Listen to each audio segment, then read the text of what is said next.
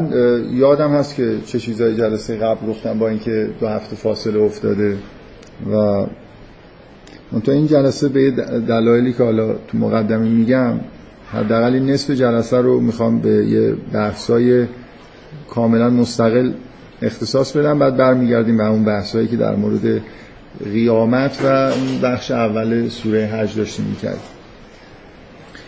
من معمولا فکر می‌کنم تو این سالهایی که من جلسات رو داشتم اینجا معمولا اینجوری بوده که هیچ وقت با توجه به شرایط روز هیچ حرفی اینجا زده نشده و این که جلسه از این نظری خورده شاید استثنایی که من این حرفایی می‌خوام بزنم با توجه به بعضی از مسائل روزی که توی کشور داره میگذره که طبق معمول بحث سیاسی نیست.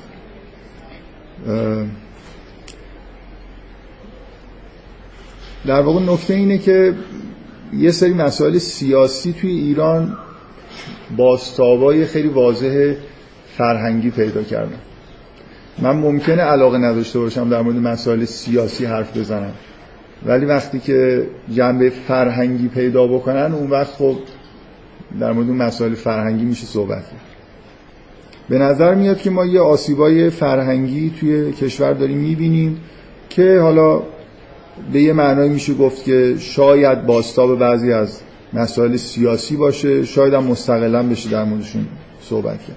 من توی این دو سه هفته ای که هم دیگر رو ندیدیم دو جلسه تعطیلی یه جو عجیب غریبی از نظر سیاسی تو ایران پیش اومد. اینکه مثلا تیتر درشت روزنامه های سیاسی رسمی پرتیراژ کشور در مورد جنگیری و رمالی باشه. جنگیرا رو به دلیل رابطه با نمی‌دونم با یه جریان سیاسی دارن می‌گیرن. و کلا یه حرفای عجیب غریبی که من نقل نمی کنم ولی هم خندهدار و هم فوق العاده از یه جهتی تراژیکه که کلا کار مسائل سیاسی توی ایران به یه جایی رسیده که بعضی از آدمای رسمی کشور که مثلا سمت های رسمی دارن در مورد یه مباحث عجیب و غریبی در واقع اظهار نظر کردن. نمی‌دونم من یه احساسی داشتم و احساس این که ما تو این سی سال سی و دو سه سال بعد از انقلاب از نظر فرهنگی از یه جای خوبی شروع کردیم و تقریبا به صورت سقوط آزاد به سمت پایین حرکت کردیم از نظر فرهنگی که دیگه واقعا به اوجش رسیده دیگه. یعنی الان این فضای فرهنگی که توی ایران به وجود اومده که بعضیا مثلا فرض کنید به جو سیاسی مثلا فرض کنید حالا این جناح سیاسی که حاکم شده و قدرت گرفته لقب نمی‌دونم حکومت مداهان دادن. اصلا من نمی‌دونم شما چقدر شما رو اذیت می‌کنه.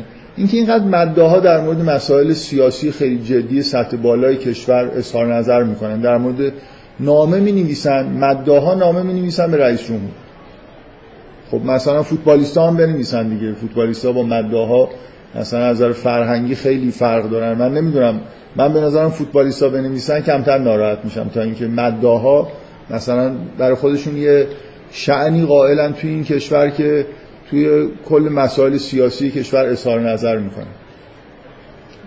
در این دو سه هفته اصلا دیگه واقعا شورش در اومد. نمی‌دونم حالا شما احساستون چی بوده.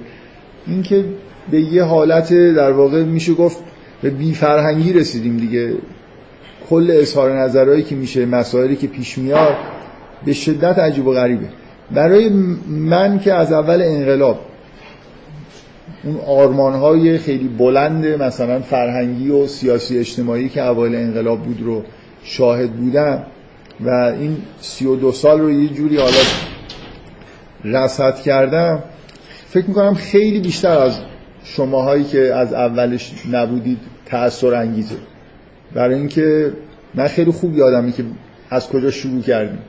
شما شاید اولین زمانی که مثلا علاقمند شدید مسائل سیاسی اجتماعی و فرهنگی رو مثلا یه جور باش برخورد بکنید وسط های این راه بودیم.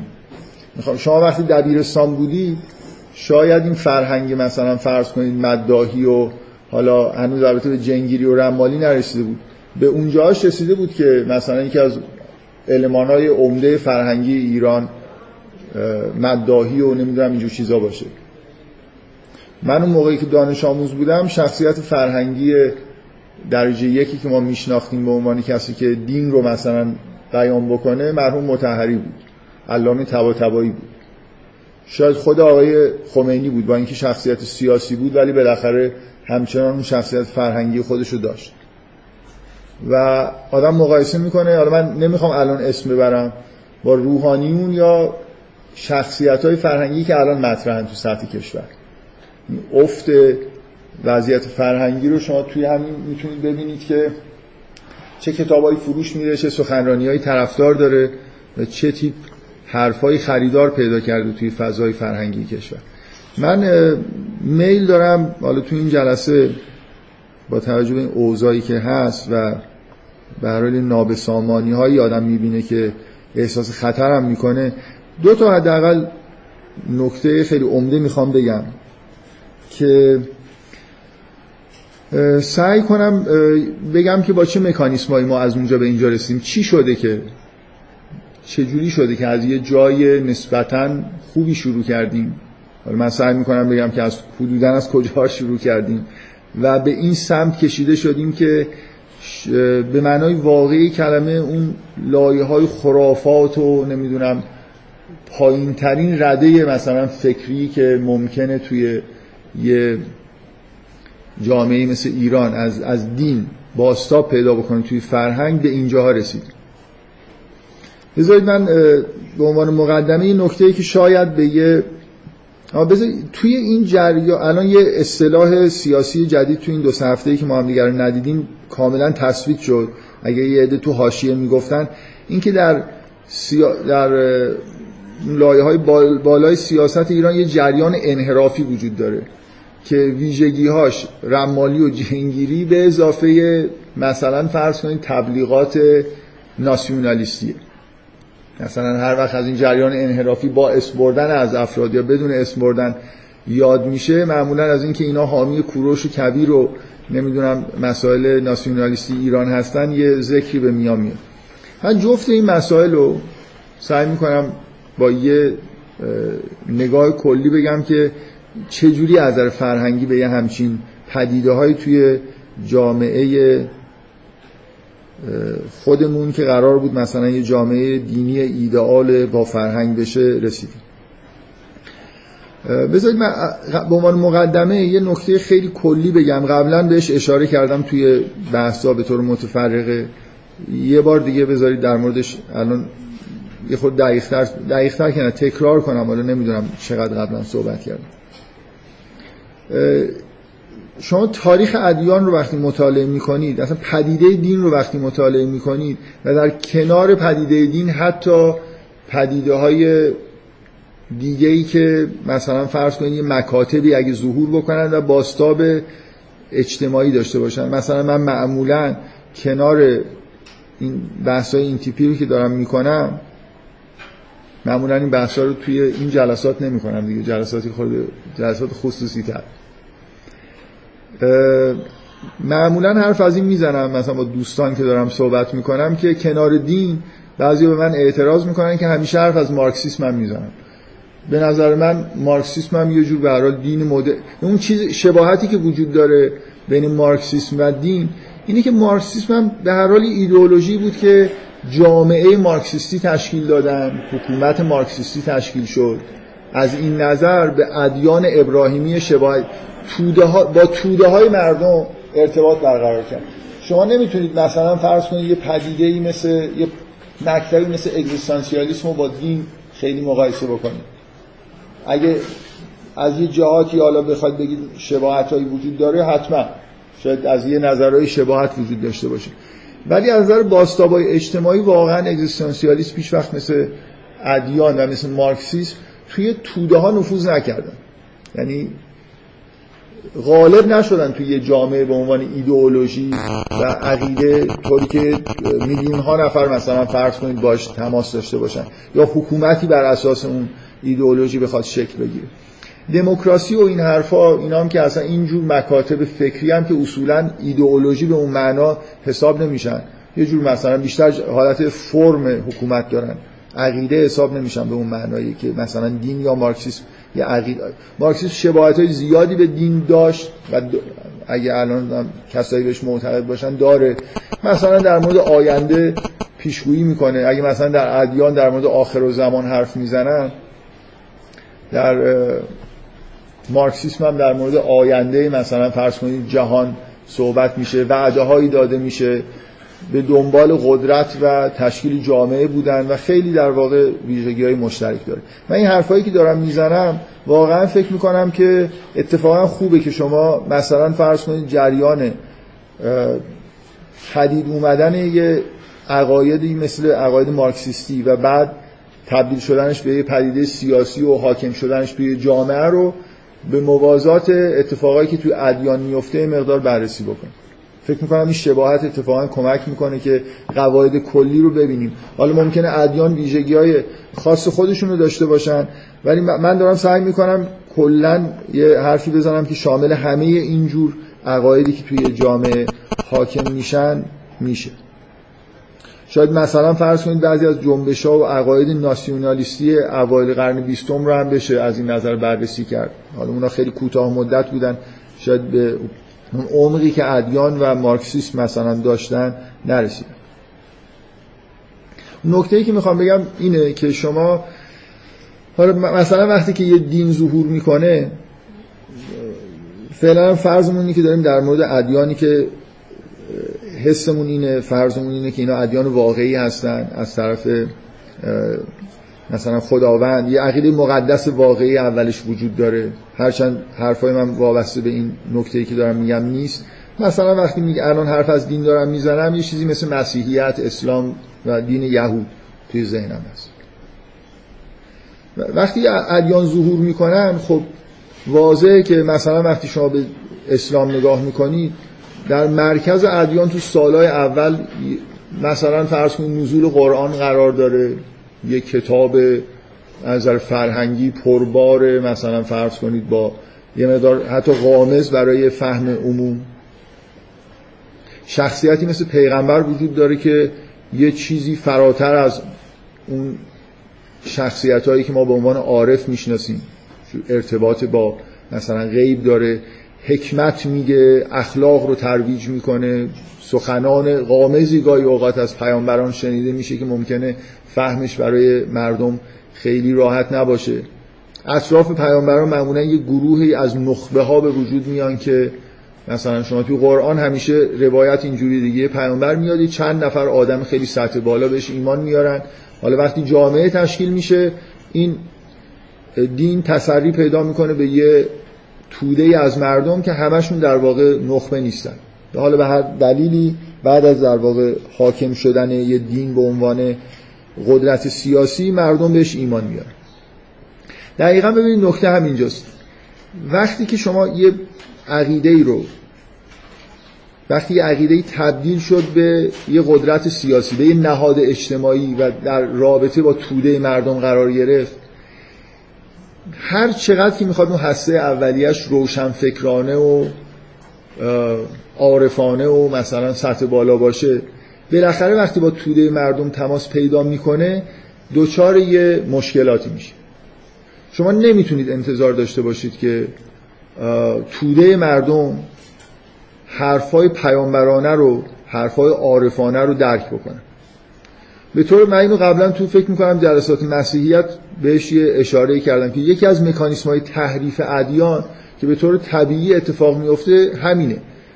دین با توده مردم در ارتباط قرار می‌گیره و ممکنه در ابتدا مثلا فرض کنید فرض کنید واقعا در زمان پیامبر یه تحول اخلاقی و مثلا روانی خیلی مثبت در جامعه عربستان اتفاق افتاد که یه دفعه همه ایمان آوردن. هرچند از قرآن این بر نمیاد که حتی اون ایمان اولیه صدر اسلام هم خیلی ایمان واقعی و عمیقی نبوده. حتی اگه فرض کنید این اتفاق افتاده باشه اینجور تحولات روانی مثلا سطح بالا در مورد در مورد توده مردم ممکنه لحظه ای باشه. یعنی بلافاصله بعضی که پیامبران خودشون میرن جامعه دوباره افت می‌کنه به همون وضعیت فرهنگی و اجتماعی و وضعیت به اصطلاح نقطه های تعادلی که قبلا توش قرار داشت شما باید انتظار داشته باشید که همیشه بعد از اینکه همچین عقایدی ظهور می‌کنن کم کم توی نسلای اول دوم سوم همینجور که جلو میرید یه جور بازگشت به عقاید سنتی همون جامعه رو ببینید. باز تولید شدن سنت ها و نهادهای اجتماعی که اونجا وجود داشت و احتمالا باشون مبارزه شده توسط پیامبران رو ببینید. همه این اتفاقات توی اسلام افتاده. همه این اتفاقات توی مثلا فرض کنید مارکسیسم و ادیان دیگه به نوعی افتاده. این بازگشتا. شما مارکسیسم رو نگاه کنید خب کتابای خود مارکس رو نگاه می‌خونید. کتابا خیلی روشنفکرانه و سطح بالاست. بعد بیاید نسل دو سه نسل مثلا مارکسیستا رو عقاید مارکسیستی متداول تو روسیه رو شوروی رو مطالعه کنید ببینید چجوری به ابتذال کم کم کشیده میشه. برای اینکه نمیشه عقاید خیلی سطح بالا و جامعه شناسانه و فلسفه سیاسی رو به مردم تعلیم داد. کم کم وقتی که شما آموزش می‌دید سر و کارتون با مردم عامی میفته یکی از پدی... ساده ترین پدیده اینه که سطح تعلیمات میاد پایین و کلا اون عقاید از اون درخشش اولیه‌شون در واقع میفتن به اضافه این که نهادهای اجتماعی نهادهای اجتماعی که مخصوصا ریشه های اقتصادی دارن مقاومت می‌کنن در مقابل تغییر. به راحتی نمیشه اینا رو تغییر داد. و خیلی در واقع بازگشت های این فرمی اینرسی که جامعه داره خودشو به توی مسائل فرهنگی به نوعی نشون میده. شما مثلا وقتی دین اسلام رو نگاه می‌کنید حالا من دارم کاملا از موضع اعتقاد خودم صحبت می‌کنم. ممکنه یه نفر الان این حرفی که من می‌زنم و قبول نداشته باشه. از نظر من شما وقتی قرآن رو می‌خونید اساس در واقع دین اسلام اگه بخواید افرادی رو بگید که نماینده واقعی دین هستن کسانی هستن که قطعا یه جور مشرب عرفانی دارن به معنای اینکه اهل معرفتن. عرفان که میگیم نه اینکه مثلا خانقاه نشینی تو ذهنتون بیاد. آدمایی که درک خیلی عمیقی از مسائل معرفتی دارن در عین حال متشرع هم هستن. من من بارها فکر می‌کنم اینو سراحتا گفتم که مثلا یه خط یه بخش خوبی از فرهنگ تاریخ فرهنگ ما که من بهش علاقه مندم اون چیزیه که حالا میشه اسمشو گذاشت مکتب هله. یعنی آدمایی هستن که به وضوح عقاید عرفانی دارن اهل سیر و سلوکن ولی طریقتشون همین شریعت به اصطلاح شریعتیه که در اسلام وجود داره. یعنی مثلا آدمایی مثل علامه بحرالعلوم که کتاب سیر و سلوک داره مقید به شریعت هستن. ما یه جریان های عرفانی مستقل از شریعت هم داریم و به نظر من به نوع انحرافی من کاملا دارم از دیدگاه خودم صحبت می‌کنم. هم یه آدمی ممکنه خیلی اعتقادات به شدت مثلا پایبندی های شرعی افراطی از نظر من داشته باشه. این افراطیش هم توی چیز ایتالیک باید بکنم که نظر نویسن نظر معلف است پایبندی های شرعی افراطی که یه احتمالا برخورد کرد. اصولا معتقدن که ما همین رساله رو مثلا باید عمل بکنیم. اعتقادی به اینکه این شریعت در واقع طریقتی که ما باید باشی راهی رو طی بکنیم و به معرفت متعالی نسبت به جهان برسیم یه همچین اعتقادی ندارم. فکر می‌کنن دین مثلا یه چیزی حالا خداوند از ما کارهای خواسته ما این کارا رو انجام میدیم. ثمراشو میریم اون دنیا می‌بینیم. این دنیا قرار نیست. حالا به معرفت رسیدید رسیدید نرسیدید هم نرسیدید. عرفا هم مشکلشون خیلی هاشون اینه که به نظر من اون ارزشی که باید در شریعت قائل باشن رو قائل نیستن. برای خودشون طریقت های طریقت های ابداع کردن. و من فکر می‌کنم حالا ممکنه آدم بخواد یه ابداعاتی داشته باشه برای خودش ولی که بالاخره مقید بودن به شر به نظر من جزء لازم دینداری. بیاد من دارم همین چیزو ایتالیک میگم از نگاه خودم میگم. ممکنه اینجا یه نفر با من موافق نباشه. شاید با یه مقدار اختلاف. من دارم میگم که اون هسته مرکزی و نورانی دین چیه؟ اون چیزی که پیامبر آورده چیه؟ اینکه در بالاترین سطح ممکن قرار داره. بعد بگم که تبدیل به چه چیزایی میشه وقتی که با توده مردم سر کار پیدا می‌کنه فکر کنم اولین اتفاقی که میفته مثلا در در مورد خود دین خودمون صحبت بکنم یه در واقع یه لول پایین میاد مسائل از اون وضعیت اصلی دینی و می‌رسه به یه, یه جور گرایش های افراطی فقهی. ساده تر دیگه. یعنی تأکید روی زواهر این اتفاق که افتاده دیگه. فقها اصولا جمعی در واقع از متفکرین و دانشمندای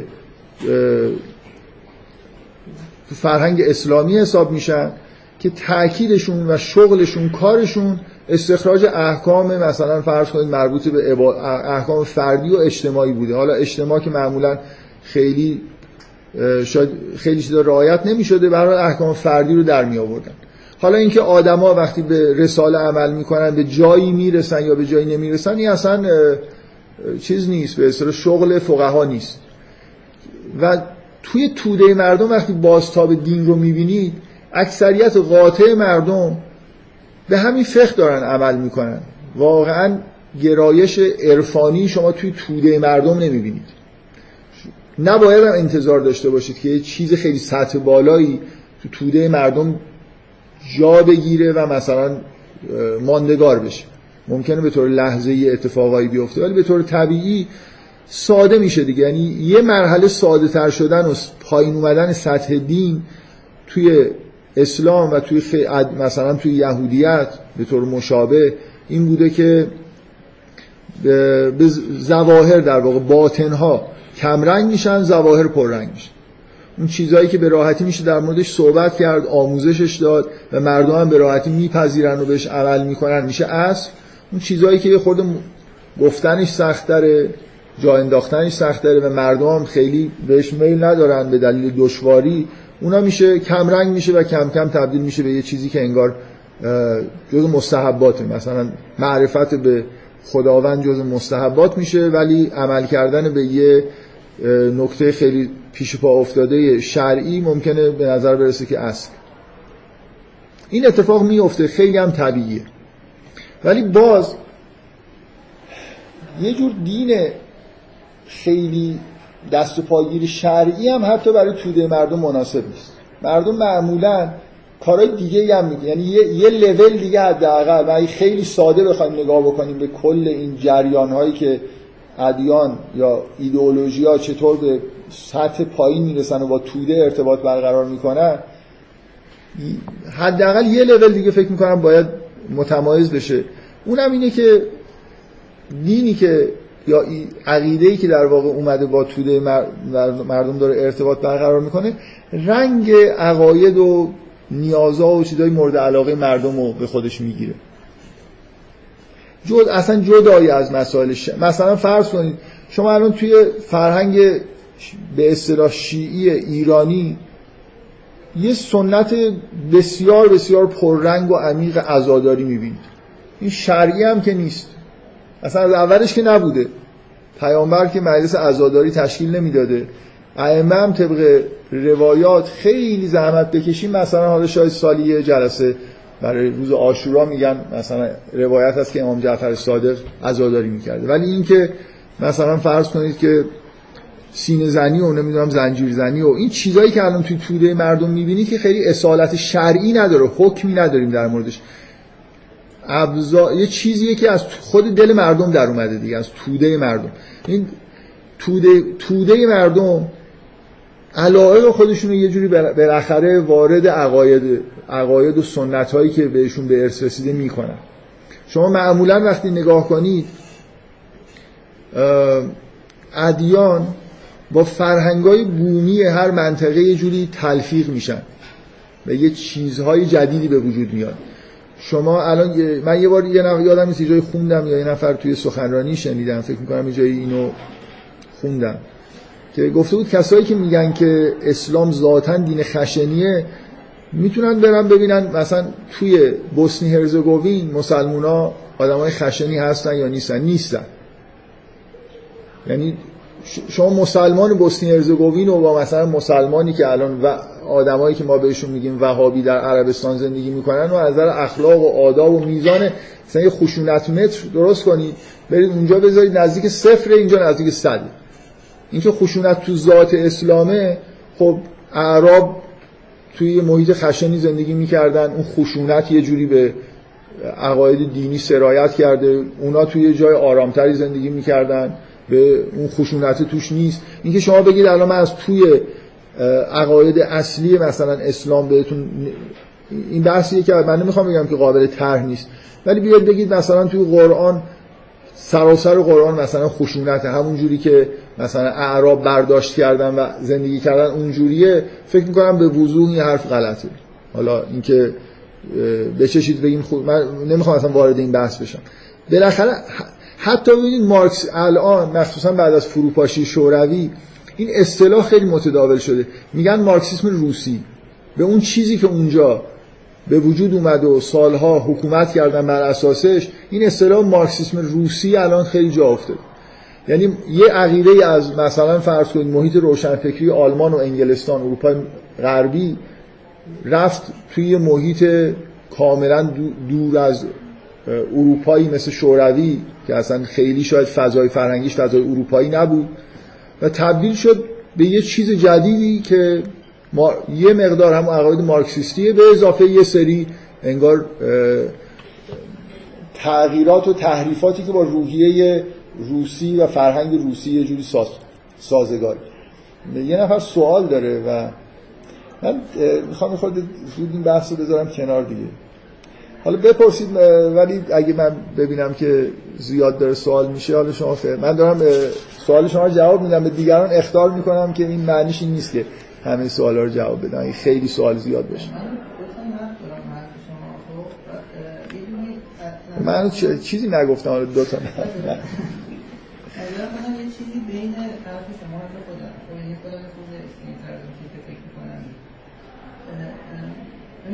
یه چیزی که خودتون کلی در این صحبت کردیم که دنیای جدیدی جوری شده که انگار اون چیزی ارزش داره و میشه بهش تکیه کرد که بین از خانی باشه. اون چیزی که منطقی باشه اینطوری باشه. خب خب این پرداخت دین هم وجود داره.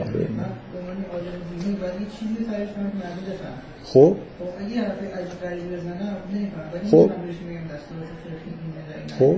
این نه یه یعنی چی؟ این که این که حرف این که حرف منه نه سوال نه نقده خب میگم که یه جورایی یه جورایی شاید به اجباری خب مگه من گفتم به ببخشید من نه این سوال از این نظر خوبه که اگه یه نفر دیگه غیر از شما این برداشت رو از حرف من کرده که من دارم میگم که این قابل پیشگیری من اتفاقا دارم میگم این اتفاق طبیعیه. حرفم هم اینه که شما نمی‌تونید مسائل عرفانی رو با مردم به راحتی بیان بکنید ولی مسائل شرعی رو که می‌تونید به راحتی تعلیم بدید.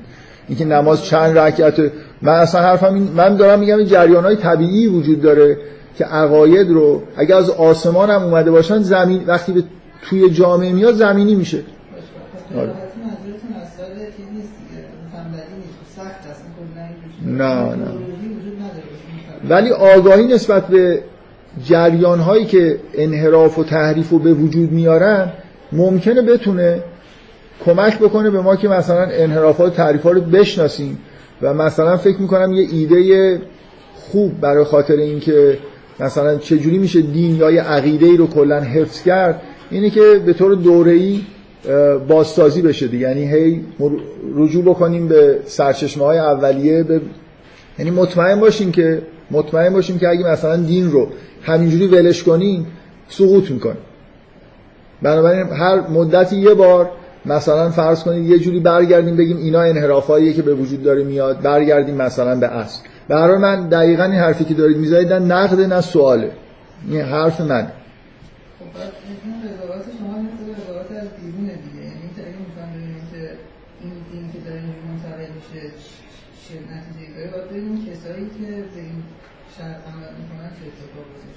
مثلا مثلا اینکه خب شما خودتون دارین مثال می‌زنین که از خب این به نظرم دقیقا یه مثال واسه چیزی که دارن سعی می‌کنن یه چیزی از این معرفت از این نوع دیگر رو جا یا اینکه تاکید می‌کنن روی سری سری فکر کنم از اون که امکانات تحمیل سال هست میگن که هیچ راه سلوکی نیست مگر اینکه از این شرط بگذر یعنی یه جوری من ترکیب وجود داره که اکثر این سلوکه ولی خب راه شرطه خب؟ ببخشید کجای همچین تأکیدی وجود داره؟ خب امام خمینی یه جوری یا آدمیه که لاقل از نظر تئوریک وابسته به مکتب هلس دیگه. مثلا علامه طباطبایی کتاب سیر و سلوکی بحرالعلوم درس میده. اینا آدمای امام خمینی فقیه به معنای متعارف نبود. یا آدم کاملا حاشیه نشینی بود توی حوزه علمی قم فلسفه درس می‌داد. شما شما بگید که مثلا فرض کنید فلان مرجعی که الان خیلی آدم فقیهیه اون چی؟ اونم این حرفو می‌زنه. بعضیاشون رد می‌کنن بعضیا رد نمی‌کنن ولی اصولا فقیه این رو شغل خودش نمی‌دونه که بیاد این حرفا رو بزنه. یعنی اگه فرض کنید یه فقیه حالا بیاد یه کلاس تفسیر یا کلاس اخلاق بذاره خارج از فقه. فقه همونه که اون چیزها رو به مردم یاد بده. اصلا سوالاتتون چیز نیست. یعنی اشکال نیست که من بخوام جواب بدم. تقریبا هم سو با همین چیزهایی که من دارم میگم حالا شاید با یه زبان دیگه. بذارید من یه خورده با عجله بیشتر بگم. من مخلوط شدن با فرهنگ آمیانه مخلوط شدن با فرهنگ فرهنگ های دیگه این هم یه چیزی غیر از. یعنی یه انگیزه همونطوری که شما گفتید مثلا بین الاذهانی کردن این اصلا ربط نداره که فرهنگ دومی وجود داشته باشه که این فرهنگ اول به سمت اون کشیده بشه باش مخلوط بشه. مثلا تو مسیحیت این پدیده مخلوط شدن فرهنگ ها فوق العاده پررنگه. یعنی شما اصلا مسیحیت اولیه به وضوح بعد از یه مدتی با فرهنگ هلنیستی که اون دوران وجود داشته با بعضی از آداب مشرکانه مثلا شاید میترایستی طوری, طوری که خیلی نمیشه انکار کرد تلفیق شده ظرف مثلا چند قرن اولیه یه شکلی گرفته. توی قطعا توی هر عقیده و دین این اتفاق میفته. همیشه فرهنگی وجود داره. مثلا فرض کنید فرهنگ عربی وجود داره. حالا اسلام شما به عنوان آدمی که اعتقاد داره اصلا از آسمان این فرهنگ اومده بحثای دکتر سروشینا هم بذارید کنار. اصلا زبانش هم زبان مقدس. اصلا یه کتابی یه فرهنگ کاملا مستقل از بشر وارد فرهنگ عربی شده. خب انتظار ما اینه که بلافاصله ظرف چند نسل فرهنگ عربی با این فرهنگ تلفیق بشه جامعه عربی با نهادهای پیشنهادی این مثلا حکومت یا جامعه ایدالی که داره توصیف میشه تلفیق بشه به یه چیز میانگین برسیم حالا ممکنه وزن یکیش بیشتر باشه وزن یکیش کمتر باشه. این این پدیده خیلی پدیده بدیهیه. حالا ممکنه این دین همینجور مثل مسیحیت. مسیحیت از محل نزول خودش که مثلا اورشلیم و جامعه یهوده وارد یونان و قسمت به اصطلاح فرهنگ هلنیستی میشه به روم میره و یه سری آداب و رسومی که اصلا با یهودی ها ربط نداره واردش میشه. اینا اتفاقایی که من, من تاکیدم روی مثال مارکسیسم اینه که همین الان هم که ما توی دوران مدرن هستیم هم می‌بینیم این اتفاقا افتاده. چه برسه چند هزار سال قبل. بخوایم بگیم که یه عقیده ای مثلا فرض کنید با یه تعداد متن خیلی کم و کسان در واقع اون جمع روشن به نظر میاد مثلا توی قرن 19 هم دیگه جمع روشنفکری خیلی آکادمیکی حتی وجود داره که باید بشه بتونه مرجعیت پیدا بکنه در مورد اینکه مثلا عقیده مارکس, مارکس چی بوده. ولی همین اتفاق نمیفته دیگه واقعا. یعنی شما بلا فاصله ورژن های مختلف مارکسیسم به طور موازی هم دیگه تو هر کشوری یه چیزی می‌بینید. بنا به اقتضای مثلا حالا فرهنگ جامعه جامعه‌ای که توش مارکسیسم داره ترویج پیدا می‌کنه. این یه چیز کلی من می‌خوام بگم. این که مثلا این دوتا حرکتی که انجام میشه یه جور رفتن به زواهر یا به قول شما بین الاذهانی شدن حالا مثلا پررنگ شدن شریعت و بعضی از آداب ظاهری یا تلفیق شدن با فر... کدومش توی دین اسلام توی مثلا تشیعی که ما توی ایران داریم پررنگتر یا کم رنگتره من خیلی نمی‌خوام وارد این بشم. نکته اساسی به نظر من نکته خیلی واضح اینه. اون فرهنگ فقهی که مثلا فرض کنید مراجع تقلید مراجع تقلید شیعه نمایندش هستن به درد توده مردم نمی‌خوره. اونقدر چیز باحالی نیست که مردم باش به اصطلاح حال کنن. مردم هیچ جای دنیا. خیلی فقط یه سری نمی‌دونم قواعد رو رعایت کردن هیچ جا خیلی نمی‌گیره. عزاداری باحالتره مثلا تا شرکت کردن توی یه مراسم خود خشک عبادی. دقت می‌کنید؟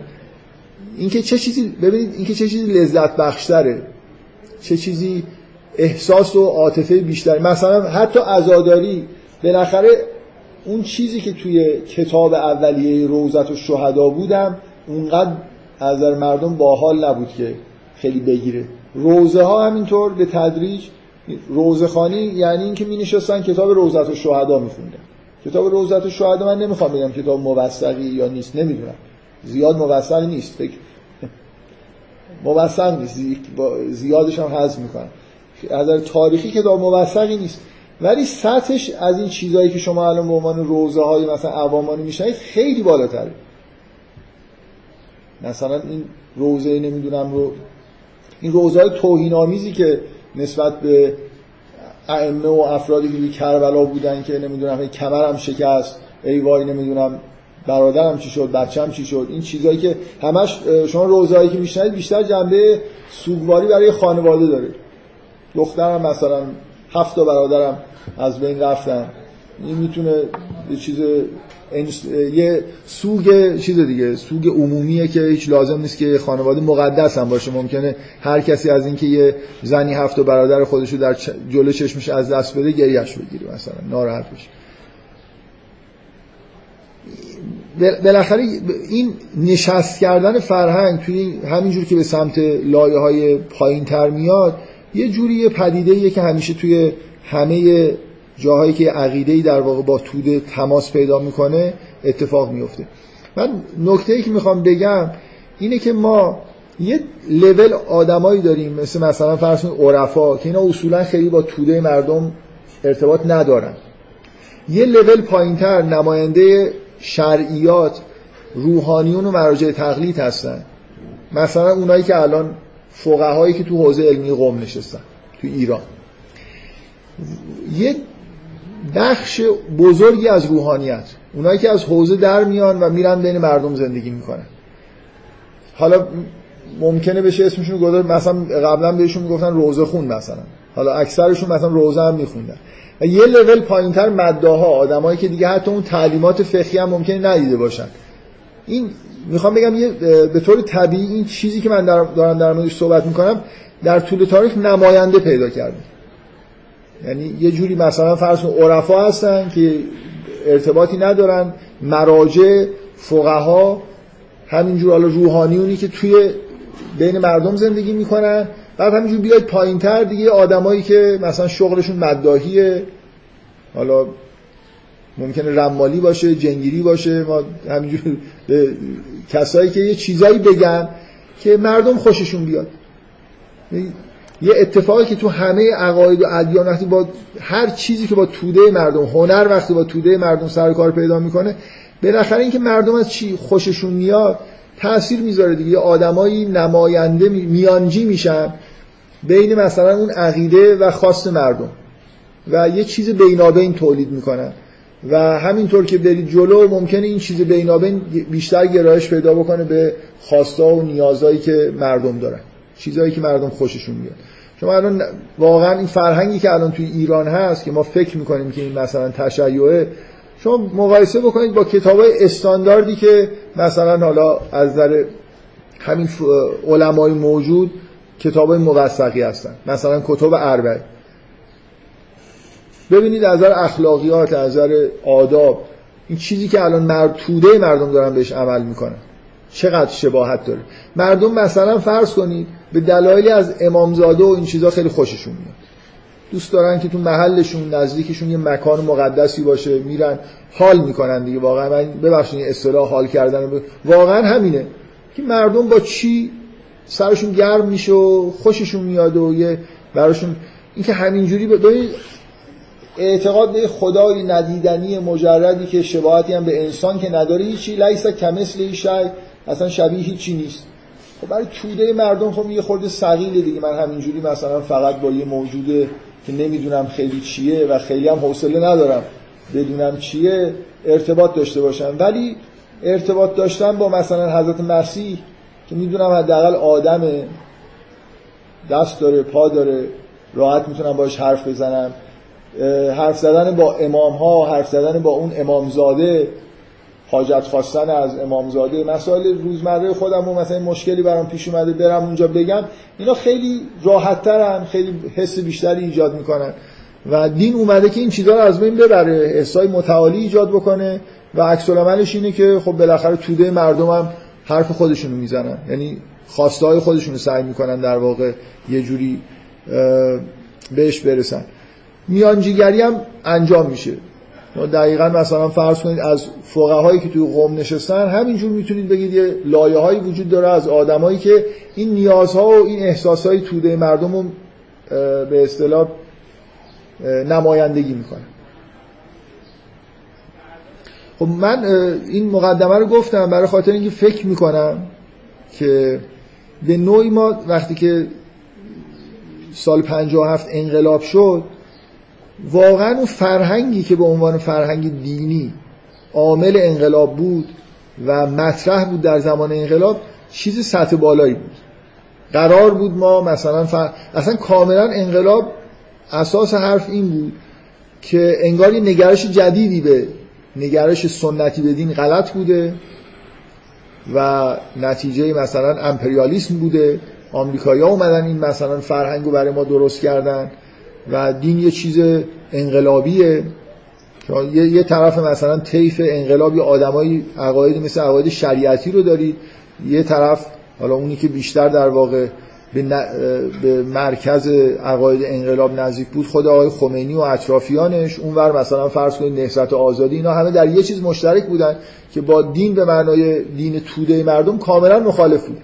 و اینو یه چیز انحرافی می‌دونستن. امام خمینی یه جوری از نظر تئوریک به هر حال از نظر فرهنگی وابسته بود به همین به اصطلاح گرایش های عرفانی همراه با شهر که فقیه به شدت معتقد به عرفان و اخلاق و اینکه همیشه توی حتی کتاب کلاس های فقهی خودش هم از این حرفا میزن شهرت آقای خمینی بیشتر از اینکه به فقه باشه به مثلا مفسر فصوص الحکم. و شهرتش به این بود که برخلاف نظر اکثریت قاطع علمای قوم توی قوم کلاس فلسفه مثلا تشکیل می‌داد یا عرفان درس می‌گفت. تو نجف هم رفته بود همین کارا رو می‌کرد و همیشه هم فضای حوزه ها نسبت به اینجور جریان ها و نسبت به خود آقای خمینی کاملا فضای منفی بود. واقعیتیه من یه نامه ای رو یه بار بهش اشاره کردم. حالا توی مطبوعات نزدیک های انتخابات هم نامه دوباره منتشر شد که سال آخر عمرشون یه نامه نوشته بودن که توش یه گلایه کرده بودن از همین به اصطلاح علمای متحجر و یه جمله توش داشت که می‌گفت که می‌گفتن اینا همون کسایی هستن که وقتی پسر من از یه کوزه آب می‌خورد هفت بار میشستنش می‌گفتن چون پدرش فلسفه درس میده. مثلا نج... پدرش که نجسه چی؟ پسرش هم مثلا نجسه اگر باید آب بکشیم. این فضایی بود که هم توی قوم هم توی نجف نسبت به این چیزا وجود داشت. برای ما انقلاب با یه دید اینکه انگار می‌خوایم اصلاحات بکنیم می‌خوایم این دینی که مثلا قرآن خوندن رو آقای طالقانی نماینده این بود که مثلا قرآن باید در صحنه باشه. قرآن جاش این نیست که برید بالای قبر مرده ها مثلا بخونید.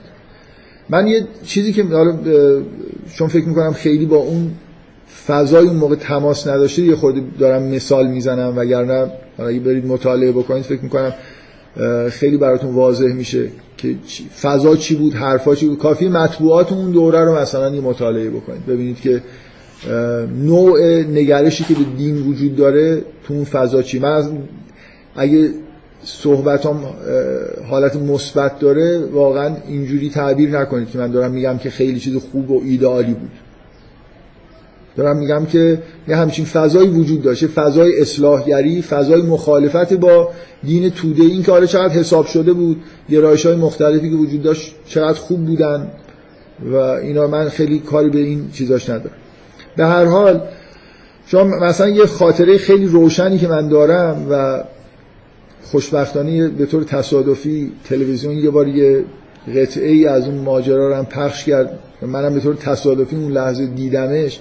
همیشه می‌گفتم که یه همچین ماجرایی بوده یادآوری می‌کردم که آشورای سال 58 دهه محرم که اومد چون اصلا سال 57 عزاداری انجام نشده بود. راهپیمایی کرده بودن مردم. دسته های عزاداری تقریبا تو سراسر کشور راه نیفتاد.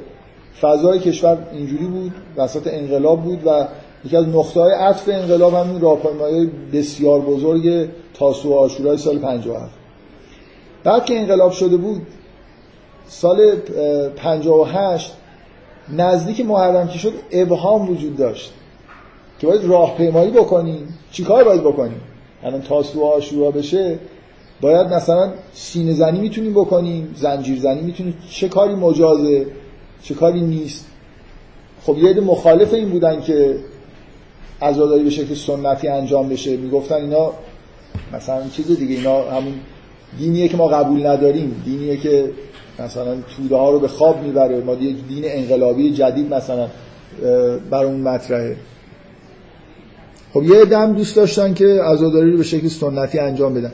اینو دقیقا چیزی که تو ذهنم مونده بود این بود که آقای خمینی توی سخنرانیش و توی اطلاعی سراحتا اظهار نظر کرد. که اشکال نداره که دستجات مذهبی به طور سنتی را بیفتن.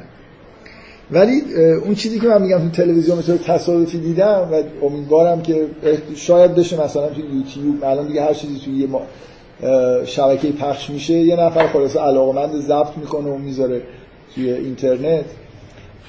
مراسم بسیار جالب و بامزه آشورای سال 58 میدون آزادی. دستجات عزاداری راه افتاد. ولی راهپیمایی و یه مراسم بزرگ مثل سال 57 هم انجام شد. حالا اگه یکی دلش می‌خواست بره مثلا دستجات عزاداری سنتی شرکت بکنه می‌رفت. اگه نمیومد تو مراسم عزاداری یه خورده مدرن تر شرکت کنه. فوق العاده است این فیلمی که از این ماجرا وجود داره. اینکه یه عده تو میدون آزادی دارن زنجیر زنی می‌کنن اون گوشه یه عده اونجا دارن سینی زنی می‌کنن. یه مجری اینجا وایستاده که داره سعی می‌کنه اشعاری بخونه که هم عزاداری باشه هم انقلابی باشه. و اینکه این نمی‌گیره می‌دونید؟ مثل اینکه نتونستن ظرف یه سال فرهنگی به وجود نیومده که اون قدری که ببینید این فرهنگ عزاداری هزار سال با مردم بوده و به یه فرم مثلا مناسبی رسیده که با مردم راحت ارتباط برقرار می‌کنه. به راحتی نمیشه. ممکنه یه سال 57 مردم روحی انقلابی دارن میان مثلا شعارهای انقلابی میدن و یه جوری حس خوبی دارن. ولی با این مراسم جالبیش اینه که اون شعری که اون آدم داره اونجا می‌خونه که هم انقلابیه هم مثلا در وصف امام حسین شعارهایی که میده خیلی باستاب چیز نه فیدبک نمی‌گیره از جمعیت. در حالی که مثلا اونورتر یه عده با شروع هیجان دارن سینه می‌زنن و زنجیر می‌زنن. به هر حال این چیز وجود داشت. این اتفاق افتاده بود و مثلا باز یه خاطره خیلی روشن یعنی اینا چیزاییه که به نظرم نکات مهمی تو اون سال اول انقلابی که فضا رو نشون میده. آقای خمینی توی تلویزیون تو پاییز سال 58 یه تفسیر سوره حمد می‌گفت. چند نفرتون اینو دیدید؟ یا کتابشو دیدید یا مثلا خود سخنرانی ها رو؟ چند نفر می‌دونید که همین چیزی وجود داره؟ اقلیت مطلق. خب ایشون با واقعا هم ذوق عرفانی فسوس الحکم توی تلویزیون تفسیر سوره حمد می‌گفت. و اینقدر از حوزه علمی اعتراض شد خیلی خیلی نکته جالبی که این تفسیرها بعد از 6 7 جلسه قطع شد. یعنی امام خمینی تشخیص با همه مثلا قدرت سیاسی که داشت ترجیح داد که این کارو نکنه ادامه نده به یه طریقی که خیلی معلوم هم نشه که حالا ماجرا پشت پرده چیه اون موقع از یه جایی بعد دیگه این تفسیر ادامه پیدا نکرد.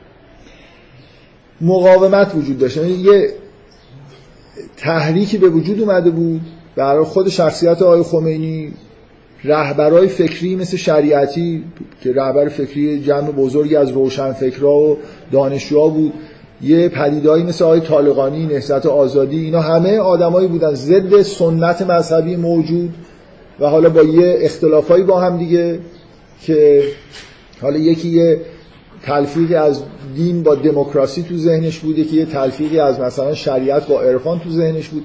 به هر حال فضا فضای فرهنگی اینجوری بود که حالا شما بین متحری و مثلا علامه طباطبایی از یه طرف بازرگان و نمی‌دونم افراد دیگه که حالا اسم نمی‌برم که اختلافایی با هم داشتن اینجاها دنبال کسی میگشتید که مثلا عقاید خودتون رو شکل بدید به عنوان آدم مذهبی بعد انقلاب یه جوان مذهبی بعد انقلاب این کسی دنبال مداح برای اینکه عقاید خودش رو شکل بده نبود. کسی دنبال فقهایی که شرع می‌گفتن به عنوان مثلا نکته اصلی دین نبود. یه جای دیگه ای دنبال دین داشتن میگشتن.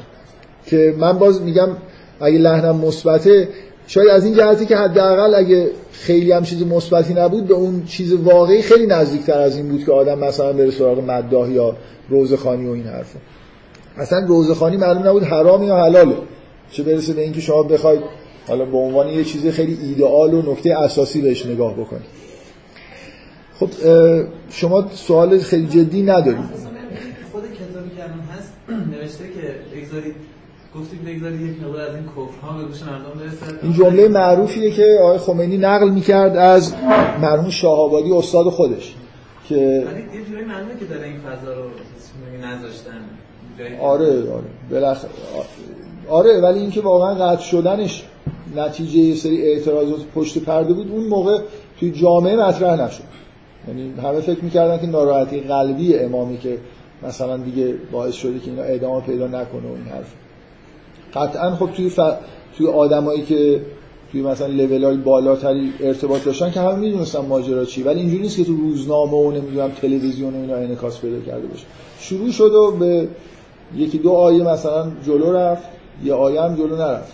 همش در بای بسم الله و اصلا حرفای خیلی عجیب و غریبی بود از نظر مثلا کاملا من یادم مثلا این بحث خیلی عمده که چند جلسه طول کشید در مورد رابطه بین خالق و مخلوق بود که اصولا وحدت وجود. یه جوری امام خمینی مثلا طرفدار عقاید وحدت وجودی بود که یه جورایی کفر حساب میشه دیگه بالاخره. من اینو ازشون یاد گرفتم و هنوزم تو ذهنم هست که تمثیل زیبا برای رابطه خالق و مخلوق رابطه دریا و موج دریاست. که شما نمی‌تونید بگید موج دریا وجود نداره ولی نمی‌تونید بگید چیزی به غیر از دریا وجود داره. که مثل مخلوقات مثل یه تلاطمی توی مثلا خدا به یه اعتباری می‌تونید بگید موج دریا یه شیء به یه اعتباری هم می‌تونید بگید چیزی به غیر از دریا نیست.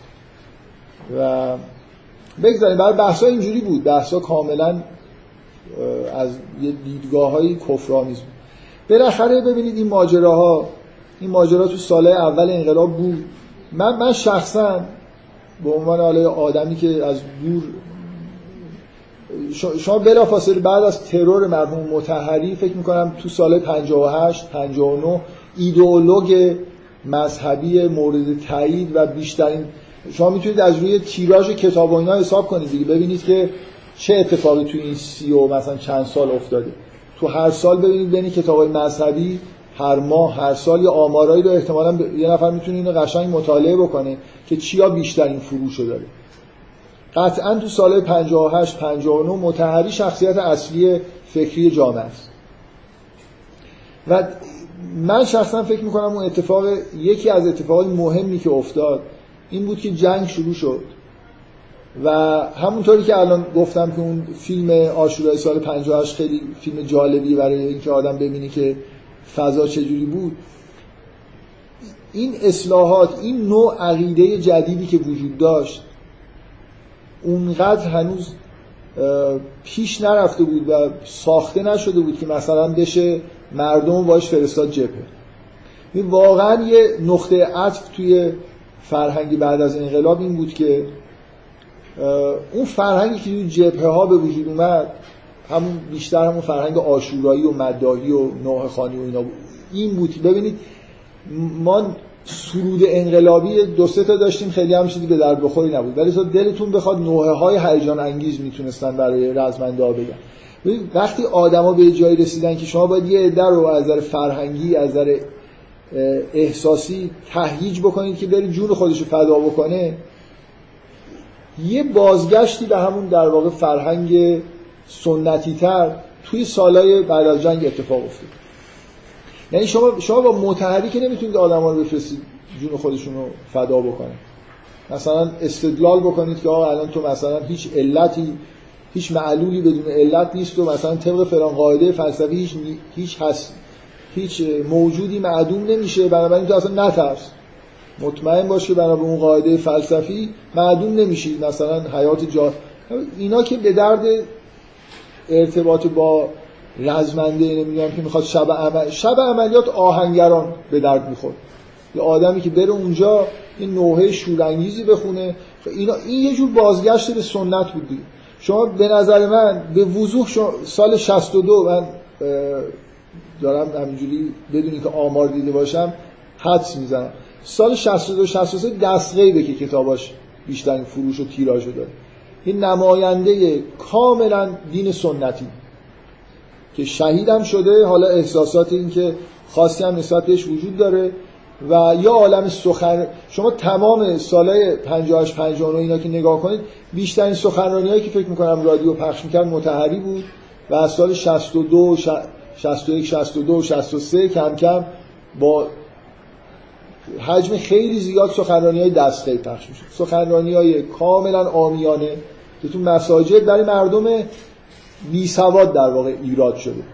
و متحری سخنرانیش توی حسینی ارشاد برای دانشجوها کرده و دسته برای توی مسجد برای مردم. این اتفاق به نظر من به طور یعنی یه تلاشی برای اینکه فراتر رفتن از این دین سنتی توی سالهای اول بود و یه جوری شکست خورد. من فکر می‌کنم جنگ خیلی موثر تو اینکه به طور ناگهانی و سریع سویچ کردیم دوباره به همون چیزی که خوب بلد بودیم. من یه بار توی یه جمعی که همه خیلی اهل فوتبال بودن یه مثالی زدم. اینجا. اینجا اهل فوتبال نیستی بنابراین مثال خیلی شاید مناسبت نداشته باشه. همتون اهل فوتبال معمولا خانم‌ها خیلی اهل فوتبال نیستن. و اون مثال توی جمعی زده شد که همه اهل فوتبال بودن و این بازی که من در موردش صحبت کردم همه دیده بودن. بنابراین براشون جالب بود این مقایسه. شما سنتون هم نمی‌رسه که این بازی هیجان انگیز رو مستقیم دیده باشید از تلویزیون. یه یه بازی تاریخی وجود داره تو جام جهانی بین آرژانتین و انگلیس که مارادونا همون دوتا گل معروف خودش رو توش زده. تاریخی بودنش به دلیل فقط بازی فوتبال نیست. بعد از جنگ مالویناس بود و مسئله به شدت سیاسی بود. من یه جایی خوندم که 20 هزار نیروی پلیس توی استادیوم بود وقتی این بازی مردم کجا نشسته بودن معلوم نیست. اینقدر فضا فضای ملتهبی بود. انگلستان حمله کرده بود. جزایر مالویناس رو از سر جزایر مالویناس جزایری بودن. اطراف آرژانتین که آرژانتین می‌گفت مال منه انگلستان اونجا حاکمیت داشت. آرژانتین اونجا رو اشغال کرد و انگلستان با زور در زمان خانم تاچر لشکرکشی کرد با شدت عملی زیاد اونجا رو پس گرفت. و ملت آرژانتین هم به شدت تحقیر شدن و این شب شبی بود که آرژانتینیا می‌خواستن توی زمین فوتبال یه جوری اگه با دست و پا و هر جوری شده می‌خواستن خلاص این بازی رو ببرن. من نکته ای که می‌خوام بگم این این سال سالی بود که انگلستان برای اولین بار داشت مدرن بازی می‌کرد. فوتبال انگلیسی همیشه این بود که سانت کنن یه نفر با سر بزنه توی دروازه. همیشه به طور سنتی اصلا فوتبال انگلستان همین بود و خوبم اجرا می‌کردن. من یه یادمه که اون این اتفاق که بازی شروع شده و خلاص آرژانتین دو هیچ جلو افتاد تو نیمه دوم. و انگلستان داشت مدرن بازی می‌کرد. گوشای کلاسیک نداشت سانچ نمی‌کردن. کسی هم مثلا قرار نبود قرار بود که همجوری مثل تیمای مدرن مثلا پاسکاری بکنن و یه جوری گلای مدرن بزن من دقیقا یادمه که دقیقا مثلا فکر کنید دقیقه 75 80 بازی دو هیچ انگلستان عقب بود. یه بازیکن سیاپوسی داشتن به اسم بارنز. اینو آوردن کنار گرم کردن اومد کنارش. این کسی که داشت گزارش می‌کرد گفت خب یه گوشی چپ کلاسیک اینا رفتن دوباره سراغ همون بازی خودشون و این آدم اومد توی زمین و ظرف پنج دقیقه انگلستان یه گل زد و بازی یه دفعه برگشت دیگه. برگشتن اون کاری که خوب بلد بودن انجام بدن. من فکر می‌کنم توی جنگ ایران و عراق همین اتفاق افتاد. خب حالا مثلا فرض کن شروع یه انقلاب اینجا شده یه فرهنگ جدید داره شکل می‌گیره وضعیت اضطراری پیش اومد. رفتیم سراغ همون چیزی بلد بودیم دیگه. نوع خونی خوب بلد بودیم. یعنی فرهنگی که می‌شد برای مردم به راحتی مثلا مردم از نظر احساسی تهییج کرد همین همین کار بود. و خیلی خوبم جواب داد دیگه. واقعیتش اینه ورق اصلا برگشت. همش دیگه گل زدیم. از یه جایی وقتی که این پدیده مثلا یه جور فرهنگ جدیده حالا یه خود سنتی تر فرهنگ آشورایی به وجود اومد. بسیجی ها این پدیده ای که از سال 59 از که جنگ شروع شد دیگه تو سال 60 کاملا این جا افتاده بود. یه فرهنگ جبهه‌ای جدید به وجود اومد که در واقع خیلی نزدیک به همون فرهنگ قدیمی سنتی خودمون. حالا جنبه های انقلابی اینا داشته نمی‌خوام بگم. عینا برگشتیم به همون فرهنگ قدیمی. و در طول این سی سال من, من نمی‌خوام حالا دیگه زیاد وارد این جزئیات و نقطه های عطف بشم که از چی رد شدیم. واقعا فقط می‌خوام بگم که از لحظه که شروع شده این انقلاب فکر می‌کنم میشه یه خط یه شیب حالا نه متاسفانه حتی خطی هم نیست. یه جایش مثلا خیلی شدیدتر از یه شیب خطی. رفتیم به سمت فرهنگ مورد علاقه توده مردم. شما وقتی یه نظام سیاسی دینی به وجود آوردید که قرار هر چهار سال یه بار برای ریاست جمهوریش از آهاد مردم یعنی به اصطلاح دموکراسی مستقیمه می‌خواد ازشون رأی بگیری برای مجلس می‌خواد رأی بگیری و حالا می‌خواد نظر مردم رو جلب بکنید. بنابراین نظر مردم رو با مثلا فرض کنید شریعت که نمی‌تونید جلب بکنید. اینکه چه چیزایی چه چیزهایی وجود داره که مردم بیشتر بهش جلب میشن خود به خود فرهنگ میره به سمت اینکه فرهنگ جذاب اون بخشی از این فرهنگ مورد قبول این به سیاست که بیشتر جذاب برای مردم بشه یعنی شما واقعا پنج سال بعد از انقلاب اثری از اون مسائل نمی‌دونم عرفانی و شریعتی و مطلقا نمی‌بینید. یعنی دیگه این کاملا اینا رفتن تو حاشیه. یه دوره مثلا فرض کنید اسلام رساله‌ای توی جبهه و اینا بیشتر مطرح بود. بعدش هم همینجور نشست کرده دیگه. یعنی یه اتفاق طبیعی که افتاده انگار جمعیت بزرگتری که یه چیزایی رو می‌خواستن پیروز شدن. این عین اینه که مثلا شما بخواید توی هالیوود فیلم های خیلی روشنفکرانه بسازید بالاخره به بحران اقتصادی برمیخورید میگید حالا بذار یه فیلم پرفروش هم بسازم ببینم مردم چی دوست دارن؟ و همینطور خلاصه ولش می‌کنید و بعضی مدتی میشه همینی که هست. شاید از اولش هم هالیوود قرار نبود اینجوری بشه. خلاصه وقتی قراره که ببینید سی... آدم سیاستمدار عینا یه آدمی که کالایی رو داره میفروشه. میگن سیاستمدار وظیفه وظیفه اصلیش این شعار تولید کنه. یه شعاری که جذاب باشه. خب بالاخره مرجع تقلید چقدر جذابیت داره؟ برای توده مردم. من فکر می‌کنم همینجور بعد انقلاب شما نگاه کنید یه جوری من اینجاش داری زیادی سیاسی میشه. ولی فکر کنم دوم خرداد یه اتفاقی که افتاد این بود که یه چیزی به همه انگار ثابت شد که مرجعیت دیگه اون توانی که قبلا داشت نداره. یعنی همه مراجع گفتن به یه نفر رأی بدی مردم رفتن به یکی دیگه رأی دادن. همه گفتن که این آقا اصله کسی بهش رأی هفت میلیون نفر بهش رأی دادن. و به نظر میومد که جامعه دیگه خیلی پذیرای نمی‌دونم مرجعیت به معنای مرجعیت به عنوان یه شخصیت سیاسی نیست. پس باید بریم دنبال این که چجوری این توده مردم رو دوباره مثلا با خودمون همراه بکنیم. الان شما می‌بینید که توی سیاست توی ایران اتفاق خیلی روشنی که افتاده اینه که یه گروهی به طور کاملا واضحی میگردن ببینم پتانسیل رأی جمع کردن کجاست. همون کاری که تو آمریکا یعنی خیلی حرفه‌ای. فکر می‌کنن خب یه خورده میشه از ناسیونالیسم رأی آورد. چه اشکالی داره؟ حالا بریم. به این نتیجه رسیدن که دیگه از شریعت و مرجعیت اینا نمیشه رأی آورد. اونا ماکسیموم 7 میلیون به درد نمی‌خوره. بریم یه خورده مثلا ببین چطور مثلا فرض کنید توی آمریکا رئیس جمهور وقتی می‌خواد بره سخنرانی بکنه دو تا هنرپیشه هم کنار خودش می‌بره. ربطی هم نداره ولی فکر می‌کنه که طرفدارای خب اینجا می‌بینید ارتباط با هنرپیشه ها برقراره.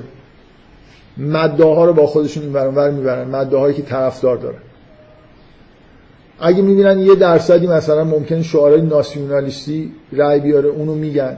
اگه ببینن یه جایی اگه شریعت رو تخفیف بدن یه عده طرفدارشون میشن اون کارم می‌کنن.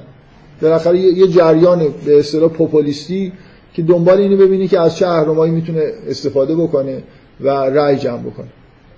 و فرهنگ هم ببینید فرهنگ روزخانی و مداهی و رمالی و جنگیری و یعنی دیگه اصلا عرفان که هیچی مرجعیت و شریعت و همه اون لایه ها رسیدیم به کف اون چیزی که توده مردم بی سواد مثلا فرض کنید حالا روستایی ممکنه بهش علاقمند باشه. این غیر از اقدامات اقتصادی که ببینیم چجوری میشه پول به مردم مثلا داد؟ این حالا اون کارا که دیگه همتون می‌دونید که اونا سیاسی من کاری به مسائل سیاسیش ندارم.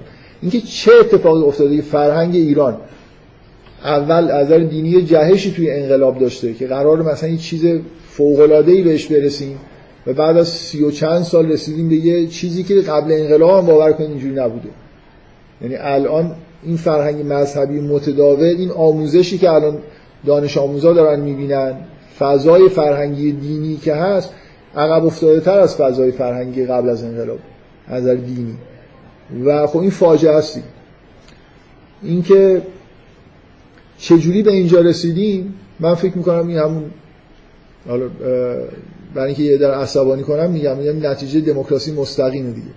شما کار بدید دست مردم از مردم رأی بگیرید بگید که قدرت سیاسی رو پخش کنید. وابسته بکنید به نظر آهاد مردم. خب نتیجهش اینه که باید بریم ببینیم مردم چی می‌خوان چی دوست دارن. و آدمی که حرفای قلمبه سرمبه بزنه میگن الگور چرا بعد از اینکه الگور به طور شگفت انگیزی در مقابل جورج بوش شکست خورد خب خیلی تحلیل می‌کردن که چطور شد این اتفاق عجیب افتاد. این آدم خیلی موجهی بود. این آدم بی سواد واقعا ابلهی بود. هم از توی مناظره هم از اولش معلوم بود که آدم ابلهیه. فکر نکنید بعد از چهار سال معلوم شد. مناظره های الگور با بوشو ببینید اصلا وحشتناک از نظر سطح سواد و خب حرف تحلیل خیلی ها اینه که خب مردم حرف الگور رو نمیفهمیدن. آدم آکادمیکی بود آدم باسوادی بود. اصلا در مورد مسائل محیط زیست جهانی صحبت می‌کرد. شما فکر چقدر توده مردم آمریکا می‌فهمن و به نظرشون مهمه و اصلا احتمالا آمریکایی‌ها اصولا اینجوری فکر می‌کنن که مثلا می‌خوام پول مالیات ما رو بردارم برای نمی‌دونم لایه اوزون. به ما چه ربطی داره مثلا لایه اوزون چی هستن؟ حالا بوش حرفایی که می‌زد بود که مثلا ما پول رو میاریم سر سفره شما مثلا از اینجور حرفا. خب مردم هم خوششون میاد. ببینید یه من سعی کردم یه توصیف خیلی خیلی از راه دور بدم که اولا یادآوری بکنم که اصلا فرهنگ دینی این انقلاب این نبوده که الان شما دارید می‌بینید. ضد این بوده. درست از اون سر طیف شروع کردیم به این ته ماجرا رسیدیم که حالا مثلا مقامات سیاسی میرن عریضه میندازن نمی‌دونم توی چاه. اصلا دقیقا حساسیت من توی این دو سه هفته اینه که اینا دیگه از حالت یه چیزای حاشیه‌ای در اومده. یعنی همه شخصیت های سیاسی تاپ مملکت دارن در مورد رمالی و جنگیری و نمی‌دونم یه رمال و جنگی رو گرفتن اصلا مملکت به هم ریخته. که چرا اون باید دستگیر بشه؟ این سیدی مثلا به سوی چی؟ ظهور, بس... ظهور بسیار نزدیک است. اصلا واقعا و من بگم فوق العاده است وحشتناکی. چه وضعش اصلا آدم باورش نمیشه به خدا. یعنی شما اگه اینو قبل انقلاب هم اینا تو حاشیه بود. من فکر می‌کنم تو متن نبود اینا چیزای اینجور نگاه کردن به مسائل دینی. چیزایی بود که خجالت میکشیدن توی حالا جمع خصوصی و اینا. اینکه بالاخره توی فضای فرهنگی کشور یه همچین چیزی منتشر میشه و به نظر میاد خب یه عده زیادی هم علاقمند میشن استقبال می‌کنن نمی‌دونم. بالاخره یه اتفاقی تو این کشور افتاده که نگران کننده است. از این جهت که شما انحرا شما مسائل سیاسی رو ممکنه یه شبه بتونید حل کنید. حالا اونم حرف خیلی جدی نگیرید. منظورم اگه مثلا فرض کنید مشکل سیاست کشور این باشه که این آدم آدم خوبی نیست می‌تونید این آدم رو یه شبه فکر کنید برش داشتید که دیگه گذاشتید جاش. مثلا ساختارهای سیاسی رو نمی‌تونید یه شبه حلش بکنید. ولی همینطور مسائل سیاسی وقتی بازتابا و ریشای اجتماعی پیدا می‌کنن مثلا اختلاف های سیاسی تبدیل به یه از هم گسیختگی های اجتماعی میشه. اینو دیگه نمی‌تونید راحت جمعش بکنید. وقتی اینو نشست می‌کنن توی مسائل فرهنگی ظاهر میشن اونو دیگه اصلا نمی‌تونید یکی دو. من واقعا گاهی فکر می‌کنم چند سال باید طول بکشه این ماجرایی که پیش اومده رو این مشکل فرهنگی که توی جامعه به وجود اومده رو دوباره برگردونیم به همون شرایط اولی اشار نمی‌خواد خیلی به سطح. این فرهنگ دینی منحرفی که تبلیغ شده جا افتاده کم کم یعنی چجوری میشه؟ ظرف چند سال میشه برگردیم به یه چیزه خب یه, یه امیدی که بعضیا دارن اینه که چنان شکست بخوره که یه جوری مثلا انگار همه پتانسیلایی که وجود داره از بین بره و مثلا برگردیم به یه سمت حالا یا به بیدینی یا به یه دین یه خورده منزه تر بالاخره این ماجرای شگفت انگیزی اینجا وجود داره. من فکر می‌کنم نکته اولی که گفتم می‌خواستم در مورد این جدی گرفته مثلا ناسیونالیسمی که توی این جریان جریان هایی که الان وجود داره از یه طرف به به چیزایی مثل همین عقاید سطح پایینی که توی همین سیدی شما می‌بینید یا مداهی و نمی‌دونم رمالی و یعنی به پایین ترین سطح و خرافی ترین چیزی که هیچ وقت مورد این موضوعی که این چیزها هیچ وقت مورد تایید مثلا علمای قوم نبوده. توی لول خیلی پایین تری از اون چیزی هستیم که حتی علم برای همین الان قوم اینقدر معترضن دیگه. اینکه اونا هم قبول ندارن اگه شما شما اونا رو احتمالا ممکنه خیلی قبول نداشته باشید. اونا هم اینو قبول ندارن. یعنی این این دیگه واضحه که دین نیست. خرافه است. و من یه نکته دومی که می‌خواستم بگم این نکته اول خیلی طول کشید. حالا این یکی روی خود مختصرتر میگم. در مورد این مسئله ناسیونالیسم. خب من بین حرفام گفتم. خب این خیلی واضحه که یه پدیده طبیعی توی یه دموکراسی مستقیم لاغر اینه که آدما مثل بنگاه آدمای سیاسی احزاب میگردن نظرسنجی می‌کنن ببینن چه شعاری بدن چه حرفی بزنن رأی بیشتر میارن. این کاریه که متداوله دیگه این چیزی بدیهیه. مثل اینکه جنسی رو دارن میفروشن باید بازاریابی بکنن. هر شعاری که رأی بیشتر براشون بیاره رو انتخاب می‌کنن. معمولا هم نمونه خیلی واضحش آمریکاست. دموکراسی مستقیمی که قرار نبوده دموکراسی مستقیم باشه ولی عملا به همینجا رسیده. شما نتیجه اینجور دموکراسی اینه که احزابی که به وجود میان عقیده ای ندارن ایدئولوژی ندارن. یعنی شما نمی‌تونید حدس بزنید. اگه نخونده باشید نمی‌تونید حدس بزنید که مثلا فرض کنید صد و همین دوتا حزب یا اجدادشون حزب جمهوری خواه حزبیه که خود دیرتر از حزب دموکرات تشکیل شده ولی یه پدری داره. یعنی همیشه این دوتا, دو تا حزب بودن.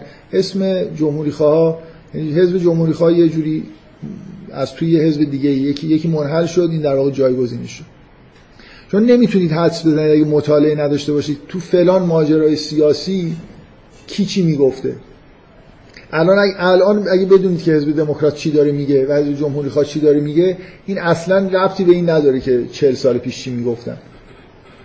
عقیده ای وجود نداره. اون دموکرات و جمهوری خواه اینا علکیه دیگه. اصلا اسم حزب دموکرات اول جمهوری خواه بوده. اسماشون هم این ریپابلیکن. من فکر می‌کنم اینجوریه. اول دموکرات ها اسمشون ریپابلیکنه. بعد میشه دموکرات یه حزب دیگه به اسم جمهوری خواه به وجود میاد. فکر نکنید که دموکرات یعنی مثلا دموکراتن اونا یعنی جمهوری خواه اصلا یعنی چی تو آمریکا؟ الان یه حزب جمهوری خواه. مثلا فکر می‌کنید دموکرات ها الان چیزن؟ طرفدار صلحن جنگ شروع نمی‌کنن. تو سال اخیر اینجوری بوده جمهوری خواه حالت تهاجمی داشتن. 50 سال قبل برعکس بود. جمهوری خواه اهل مذاکره بودن دموکرات حالت تهاجمی داشتن. مثلا زمان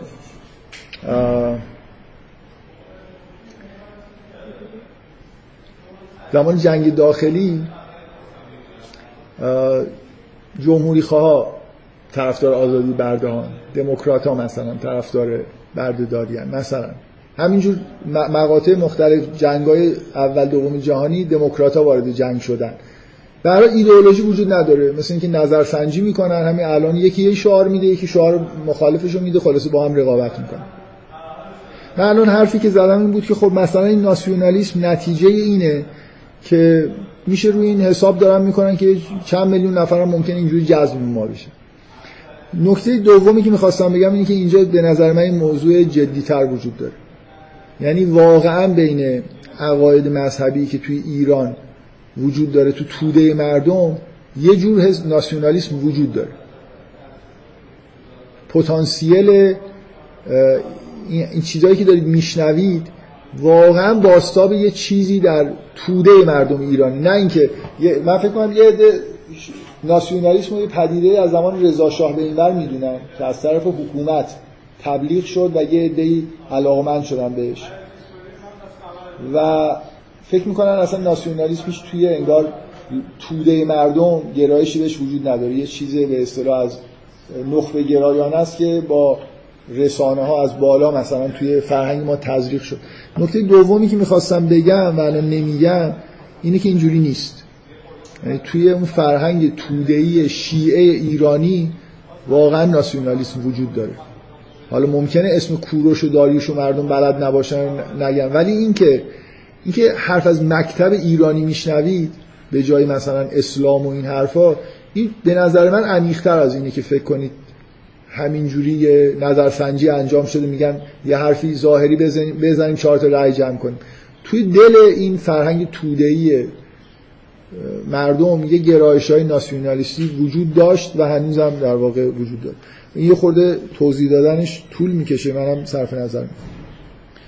به حال این دو سه هفته ای که من شما رو ندیدم چون همش بحث جنگیری و رمالی و اینا بود یعنی سیاست باستاب فرهنگیش خیلی به اصطلاح بولد شد تو این دو سه هفته.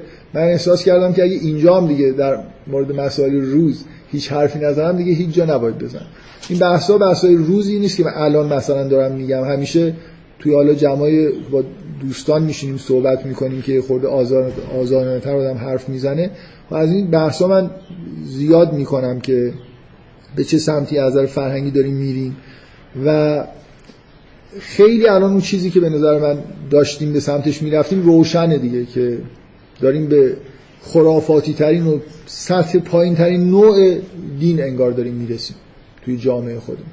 این از اولش همینجور این سراشیبی وجود داشت و به اینجایی رسیده که الان می‌بینید واقعا یه خورده دیگه می‌تونم بگم شرماور شده که آدم توی روزنامه و تلویزیون و مجله و اینا این حرفایی رو بشنوه که ما تو این دو سه هفته اخیر شنیدیم. هرچند خیلی چیزا سالهای قبلم شرماور بود. منتها شاید شرماور بودنش واضح نبود.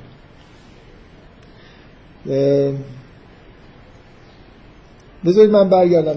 بریم سراغ کار خودمون شاید اگه من بتونم مثلا بحثم در مورد اون مسئله دومی که الان نگفتم و یه خود خلاصه کنم شاید اول جلسه بعد اگه باز همچنان این فضا وجود داشت در موردش صحبت بکنم. به شرط اینکه خیلی وقت نگیر من برای اینکه جلسمون به اون چیزهای اولی خودش برگرده یادآوری بکنم که جلسه قبل چه بحثی در مورد این قسمت اول سوره حج انجام داشتیم می‌دادیم و اینکه حالا یه خورده در مورد بقیه این قطعه اول سوره صحبت بکنیم. نکته که جلسه قبل در موردش من داشتم صحبت می‌کردم این بود که اینجا توی همین صفحه اولی که سوره حج دارید می‌خونید یه جور چند تا آیه وجود داره در چند تا آیه به وضوح وجود داره که به نوعی دارن در مورد اینکه قیامتی وجود داره و بعثی وجود داره و مرده ها زنده میشن و این حرفا استدلال می‌کنه. با این آیه پنجم با این عبارت شروع میشه که یا ایها الناس ان کنتم فی ریب من البس ای مردم اگر در شک هستید از از بس یعنی از برانگیخته شدن بعد از مرگ فانا خلقناکم. نگاه کنید که مثل به یه چیزی نگاه کنید که مطمئن بشید شکتون برطرف بشه که بس وجود داره. بنابراین اینجا چند تا آیه وجود داره حداقل سه تا آیه وجود داره که به سراحت کارشون اینه که قراره در مورد مسئله قیامت یه جور استدلال اگه بشه اسمشو استدلال گذاشت. من خیلی میانه با استدلال به معنای مثلا استدلال قیاسی ندارم. یه جور برهان برای اطمینان بخشی که یه همچین اتفاقی می‌تونه بیفته و معقوله که معتقد باشیم که این اتفاق میفته. من نمی‌دونم چقدر تاکید کردم و نمی‌دونم چجوری می‌تونم خیلی تاکید بکنم که این تاکید رو جدی بگیرید که مهمترین نکته من واقعا برای خود منم همینجوریه که یکی از مهمترین نکات اینه که این این آیات دارن یادآوری می‌کنن و این بی نهایت یادآوری مهمیه و باید یه جوری انگار هم چجوری بگم که جدی بگیریدش و سعی کنید یه خورده لمس بکنید این مسئله رو که اساس بحث اینجوری شروع میشه که این دومین باره که ما در یه دنیایی قرار گرفتیم که یه پایانی رو که نامعلومه می‌بینیم.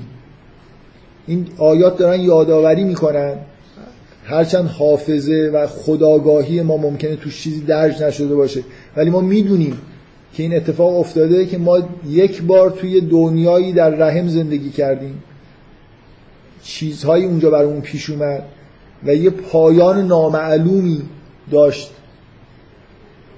فقط چیزی که مثلا من حالا اون جلسه به شوخی و به عنوان تمثیل می‌گفتم اگه یه رحمی وجود داشت که همه جنین ها توش تشکیل می‌شد اون وقت خیلی بیشتر شبیه این دنیا می‌شد.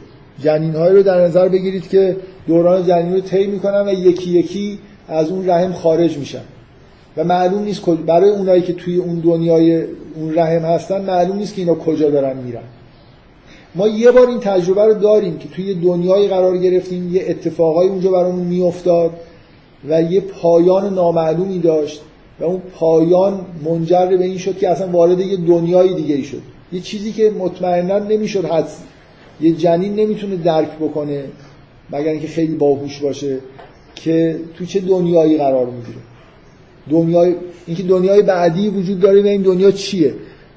نور اصلا توی جنین وجود نداره. یه پدیده های فیزیکی در واقع تو دنیای دوم ما باش مواجه شدیم که تو دنیای اول اصلا وجود نداشت. اساس حیات و زندگیمون توی این دنیای دوم با دنیای اول تفاوت داشت. این این یادآوری بی نهایت یادآوری مهمیه. دومین باره در واقع این آیات اینجوری دارن اینو یادآوری می‌کنن که دومین بار ما در یه همچین موقعیتی قرار گرفتیم. دفعه قبل وارد یه دنیای دیگه ای شدیم.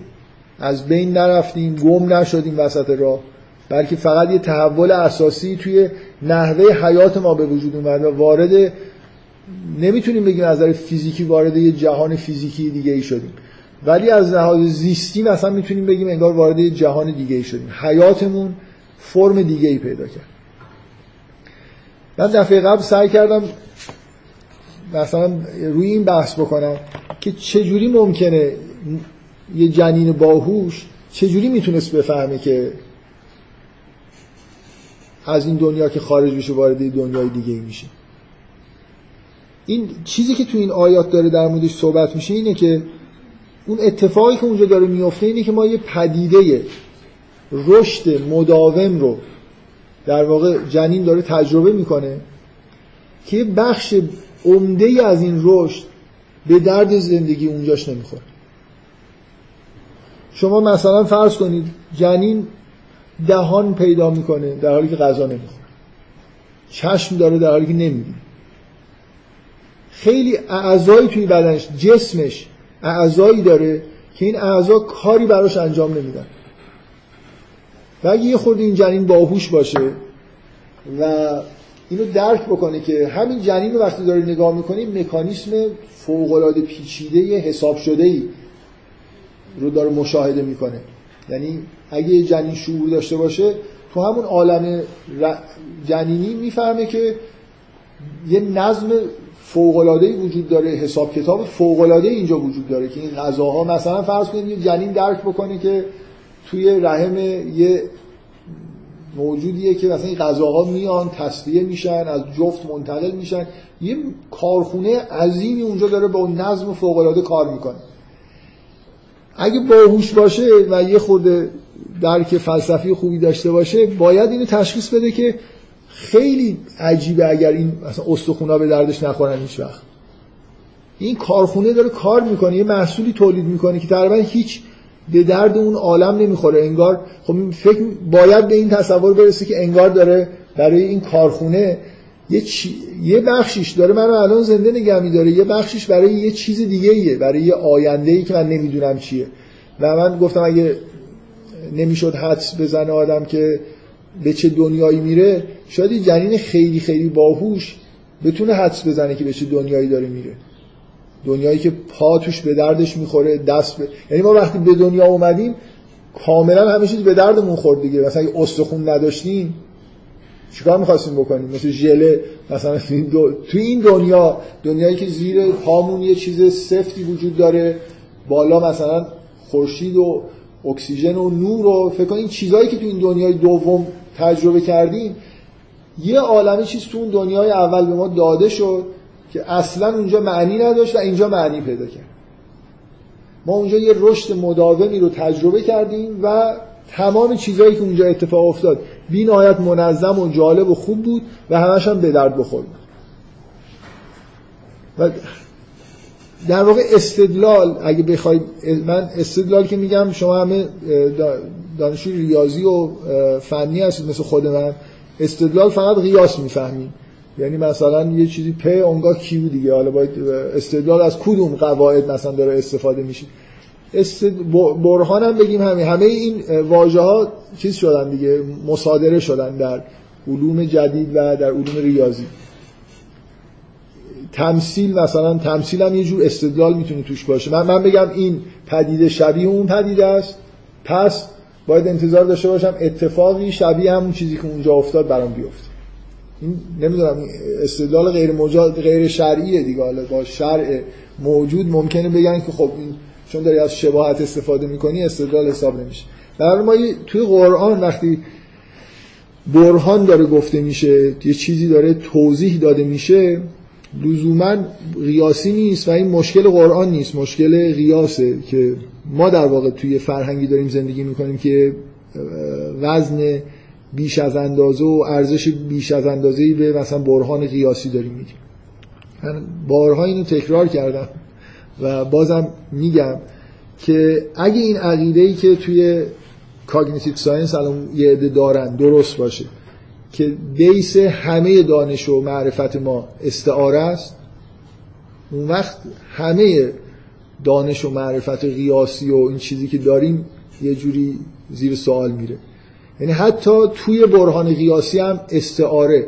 انگار ذهن ما چیزشون base اصلیش که می‌خواد چیزی درک بکنه از تشبیه و استعاره استفاده می‌کنه.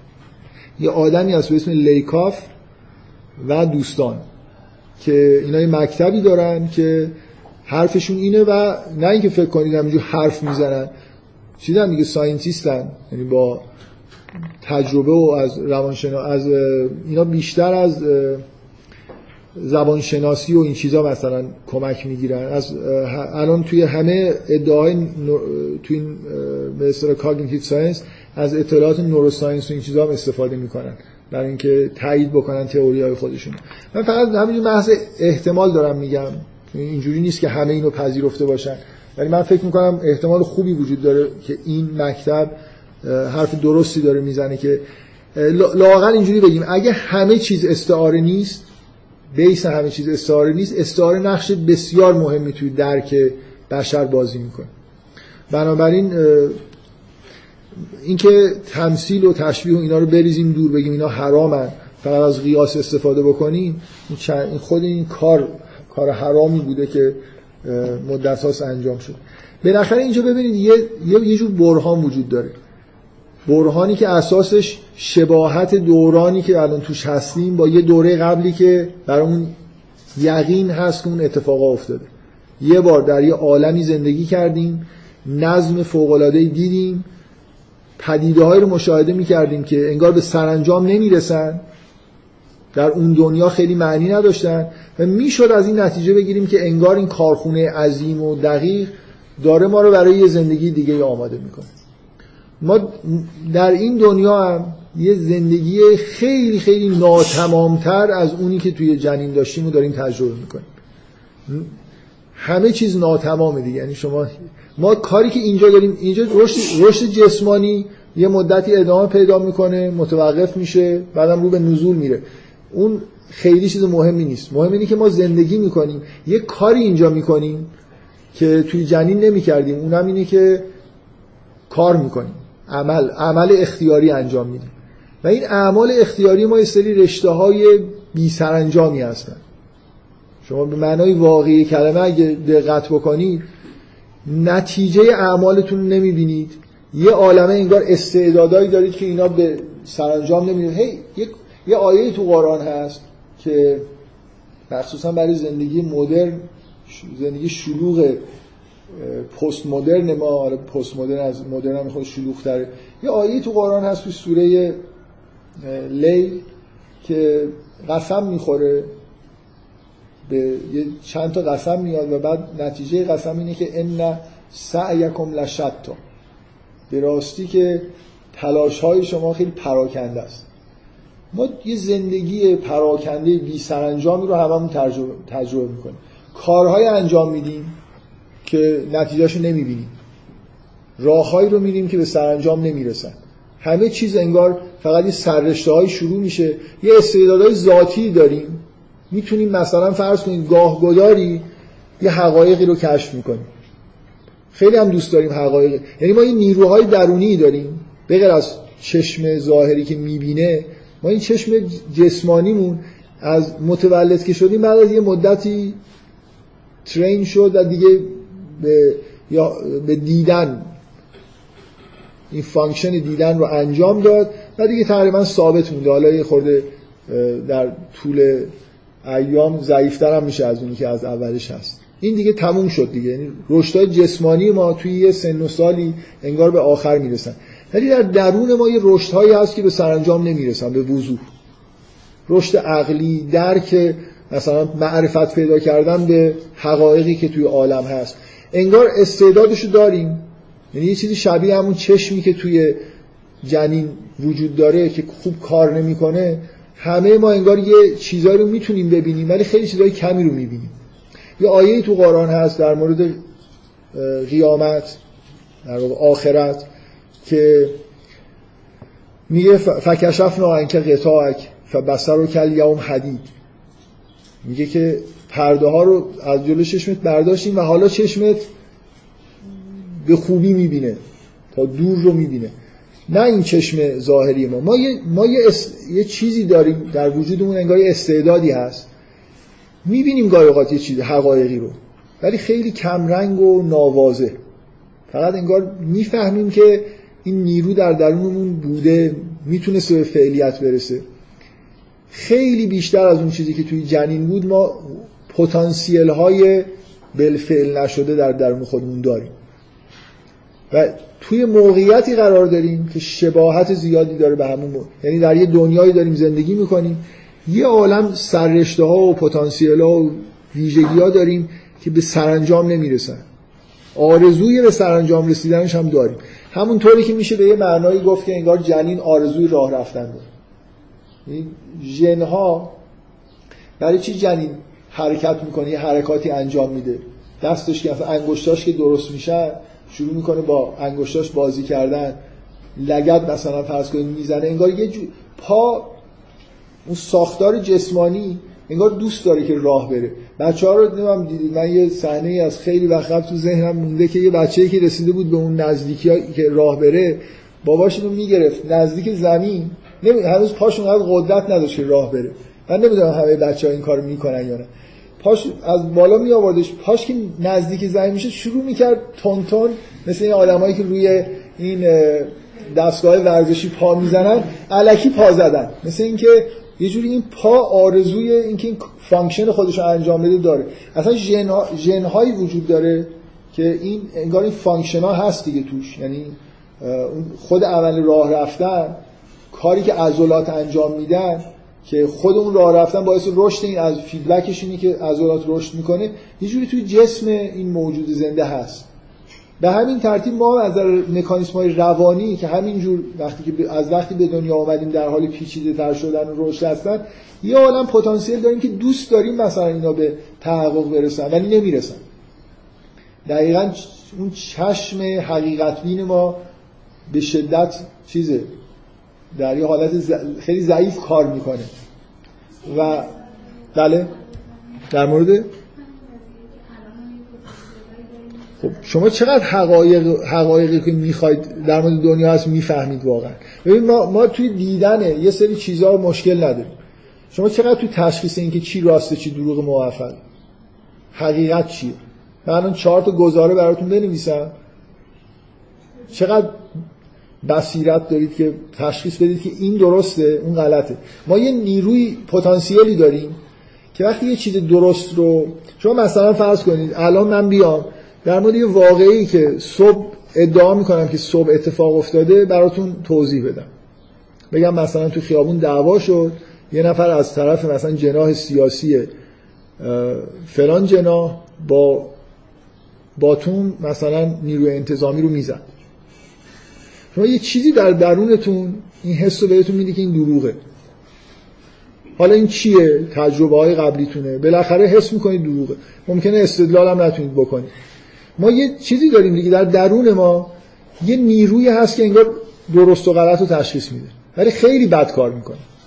شما الان در اکثریت موارد از مسائل scientific گرفته تا مسائل فلسفی. الان چقدر مثلا شما مثلا فلسفه یه رشته ای که قرار کلی ترین حقایقی که توی دنیا وجود داره رو ما اونجا بیان بکنیم. الان وضع فلسفه تو دنیا چجوریه؟ خب واگراست دیگه یعنی هر چی جلوتر میریم اوضاع بدتر میشه. یعنی نظریه ها و ایده ها متفاوت‌تره و انگار آدما نمی‌فهمن کدوم راست و کدوم دروغه. ولی من این پتانسیل در درون خودم می‌بینم. در بعضی از موارد وضوح این کار می‌کنه. که من اصلا راست رو با دروغ می‌فهمم. این نمی‌تونه راست باشه. شاید توضیح هم نداشته باشم براش. خب یه چیز اینه که مثلا راست رو با استدلال و از یه مثلا یه راه عرستویش اینه که از یه چیزایی که مطمئنم راسته سعی کنم قیاس تشکیل بدم و یه چیزای دیگه ای که راست است و نتیجه بگیرم که این دو سه تا گزاره رو شاید بشه اینجوری نتیجه گرفت. بقیه رو نمیشه. ولی موضوع اصلا این حس درونیه که ما می‌تونیم حقیقت رو از باطل در واقع تشخیص بدیم. داریم؟ گاهی کار می‌کنه اکثرا کار نمی‌کنه. این همون فکر می‌کنم معنی همون آیه است که میگه اون موقع بسر و کلیام اون بسری که قرار ما حقایق رو باش مشاهده بکنیم غیر از این چیزای دیدن اشیا الان خیلی ضعیفه دیگه. یه روزی می‌تونه خیلی قوی بشه. و حالا هر چیز دیگه ای فکر بکنید. شما ما یه اصطلاحاتی به کار می‌بریم. حالا من چون دارم با مشابهت با جنین مثلا حرف می‌زنم ما یه اصطلاحاتی به کار می‌بریم. مثلا یه, یه مطلبی رو خوندم حزم نکردم. ما یه حازمه معنوی داریم دیگه. یه اطلاعاتی چیزایی از بیرون میاد اینا رو حزم می‌کنیم و انگار بهمون یه چیزایی میده. حالا انرژی میده دانش میده.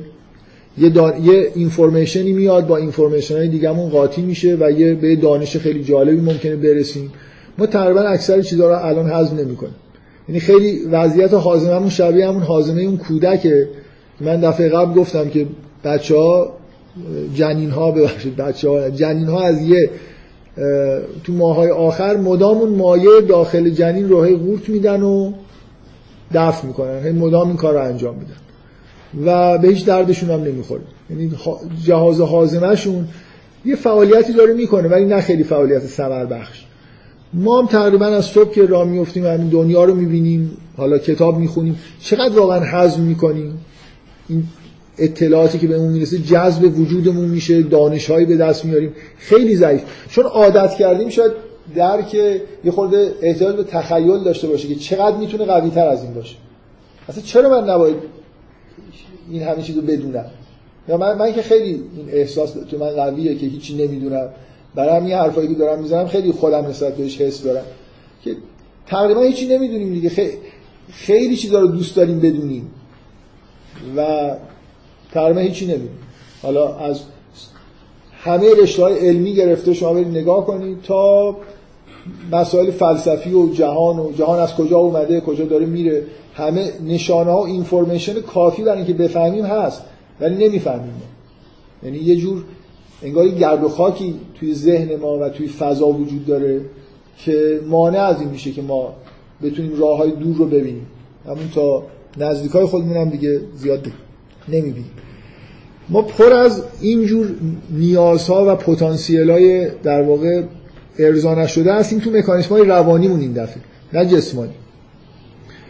و می‌تونیم حدس بزنیم با اون سابقه ای که داریم که دنیای دیگه ای انگار ما داریم یه جوری ترین میشیم برای یه دنیایی که تو اون دنیا خیلی از این چیزهای درونی ما بهتر کار می‌کنه برای اونجا ساخته شده. و فقط یه نکته وجود داره اونم اینه که من جلسه قبل می‌خواستم آخر جلسه به این اشاره بکنم که ما تو عالم جنین اختی... چون اختیاری از خودمون نداریم هممون اون رشدی رو که باید بکنیم می‌کنیم تقریبا. یعنی رشد جسمانی جنین تقریبا پرفکت انجام میشه. خارج از اختیار دیگه ژن ها دارن به اصطلاح خودشون رو بیان می‌کنن غذا هم که می‌رسه. جنین کاری نمی‌کنه به غیر از اینکه این چیزها رو می‌گیره. حالا پرفکت بودنش واقعا درست نیست بگیم پرفکته. ولی با تا حدود زیادی اعضا ساخته میشه یعنی کلیه دقیقا همونطوری که باید ساخته میشه ریاها ساخته میشن. حالا در این موارد خیلی انگشت شماری ممکنه اشتباهات و مشکلات پیش بیاد. بالاخره خارج از اختیار جنینه که این رشد صورت بگیره یا توی این دنیا ما یه عاملی داریم که بهش میگیم اختیار و حالا این اختیار در اون پدیده ای که ما توی این دنیا اون سررشته هایی که به هیچ جا نمی‌رسن ما, ما توی این دنیا کار، کارهایی انجام میدیم کارهای اختیاری که اینا به سرانجام کافی نمی‌رسن. من ممکنه کارهای خوب انجام بدم کارهای بد انجام بدم. یه, یه مثل اینه که مثلا فرض کنید من دفعه قبل این مثال می‌زدم. فکر کنید جنین یه کاری که انجام میده که حالا در اختیار خودش نیست اینه که همه اعضای خودش رو تکون میده انگار داره آزمایش می‌کنه. و اگه یه جنین اون کارا رو نکنه وقتی به دنیا میاد نمی‌تونه زنده زنده بمونه. مثل اینکه یه بخشی از رشد جنین به یه سری تحرکاتش همین که همون مایه رو می‌خوره و دفع می‌کنه این گوارشش رو آماده می‌کنه برای اینکه بعدا بتونه غذا بخوره. اگه این کارو نکنه مثلا ممکنه رود مسدود بشن رشد نکنن و دستگاه هاضمه‌اش اصلا تکامل پیدا نکنه. ما توی این دنیا این نوع حرکاتی که باید بکنیم و می‌تونیم بکنیم می‌تونیم نکنیم. و من دفعه قبل تاکیدم روی این بود که اصلا دین اساسا برای این اومده که ما یاد بده که همون کارهایی که جنین اتوماتیک می‌کرد ما چه کارهایی باید توی این دنیا بکنیم؟ که به جایی برسیم که وقتی وارد اون دنیا شدیم چشممون خوب ببینه. و معلوم نیست که به اینجا رسیده باشیم مقدار در واقع انحراف ما از اون کارهایی که باید بکنیم تو اینجا خیلی بیشتر از انحرافی که جنین ممکنه داشته باشه. برای این تفاوت عمده این دنیا با اون دنیاست که ما یه پدیده‌ای به اسم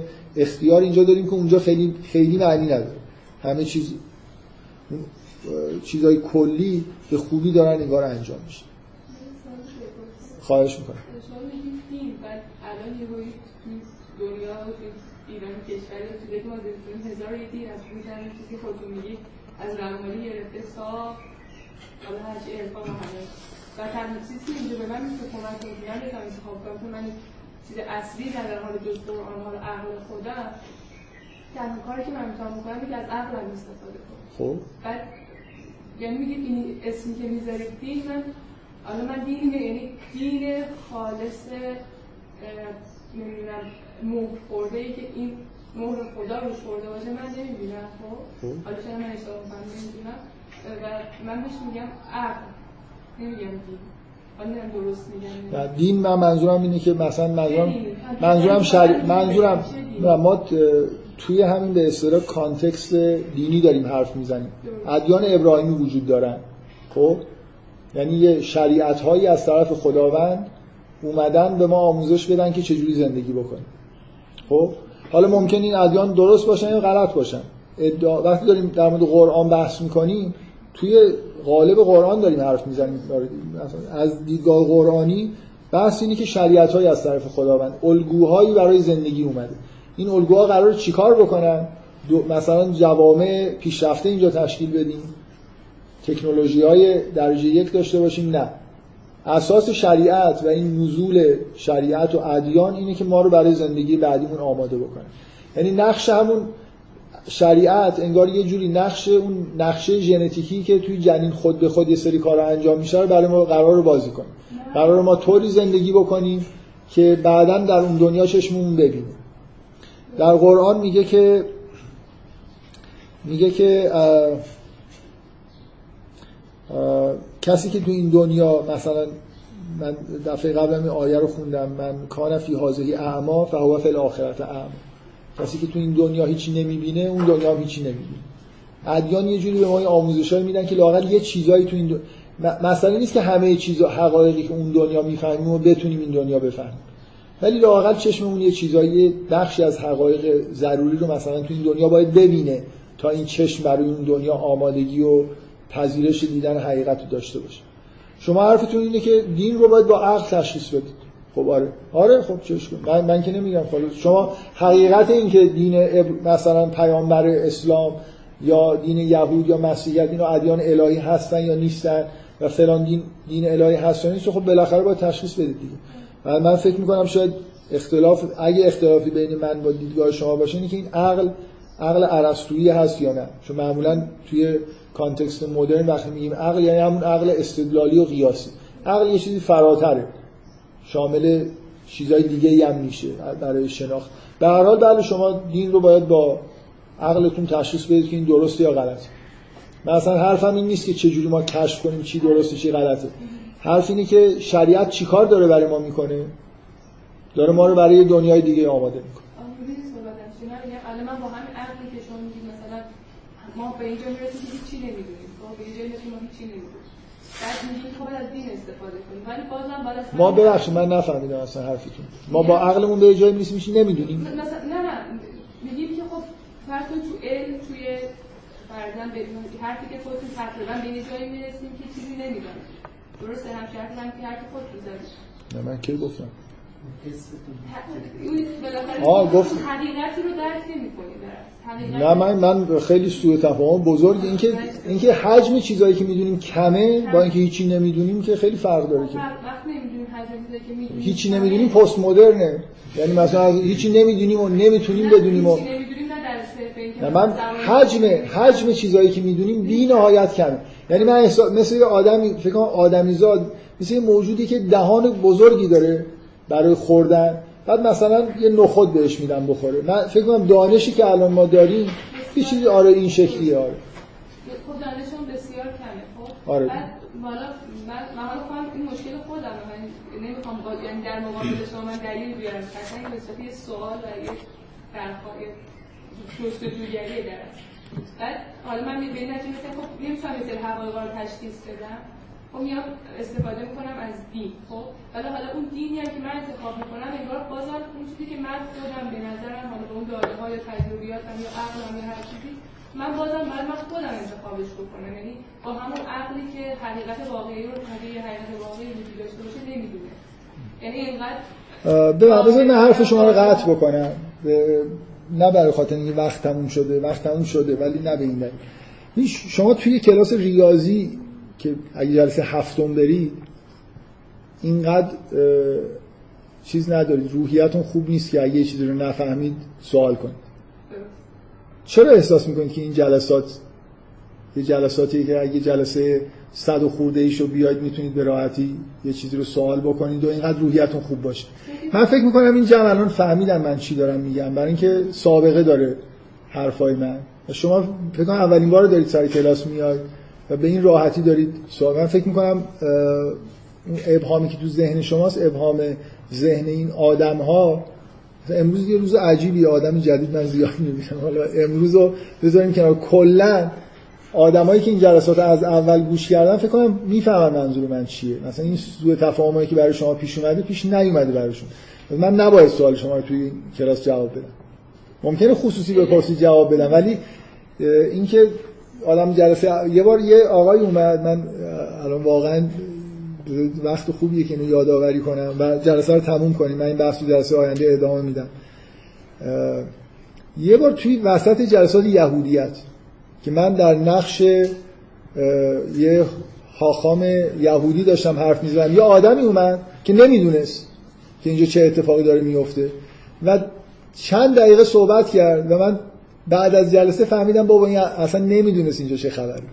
این حرفایی که من دارم می‌زنم چیه و چی نیست و بالاخره حالا از یه نفر لاقل می‌پرسید که این جلسه اومدم نشستم اینجا موضوع صحبت چیه؟ این حرفای عجیب و غریب چیه من دارم میشنوم؟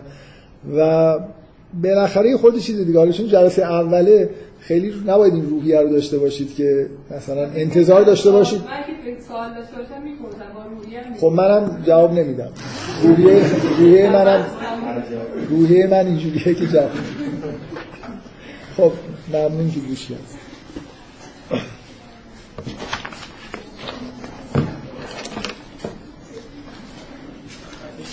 سلام. من خود من نسبت به مساتیری که شما توی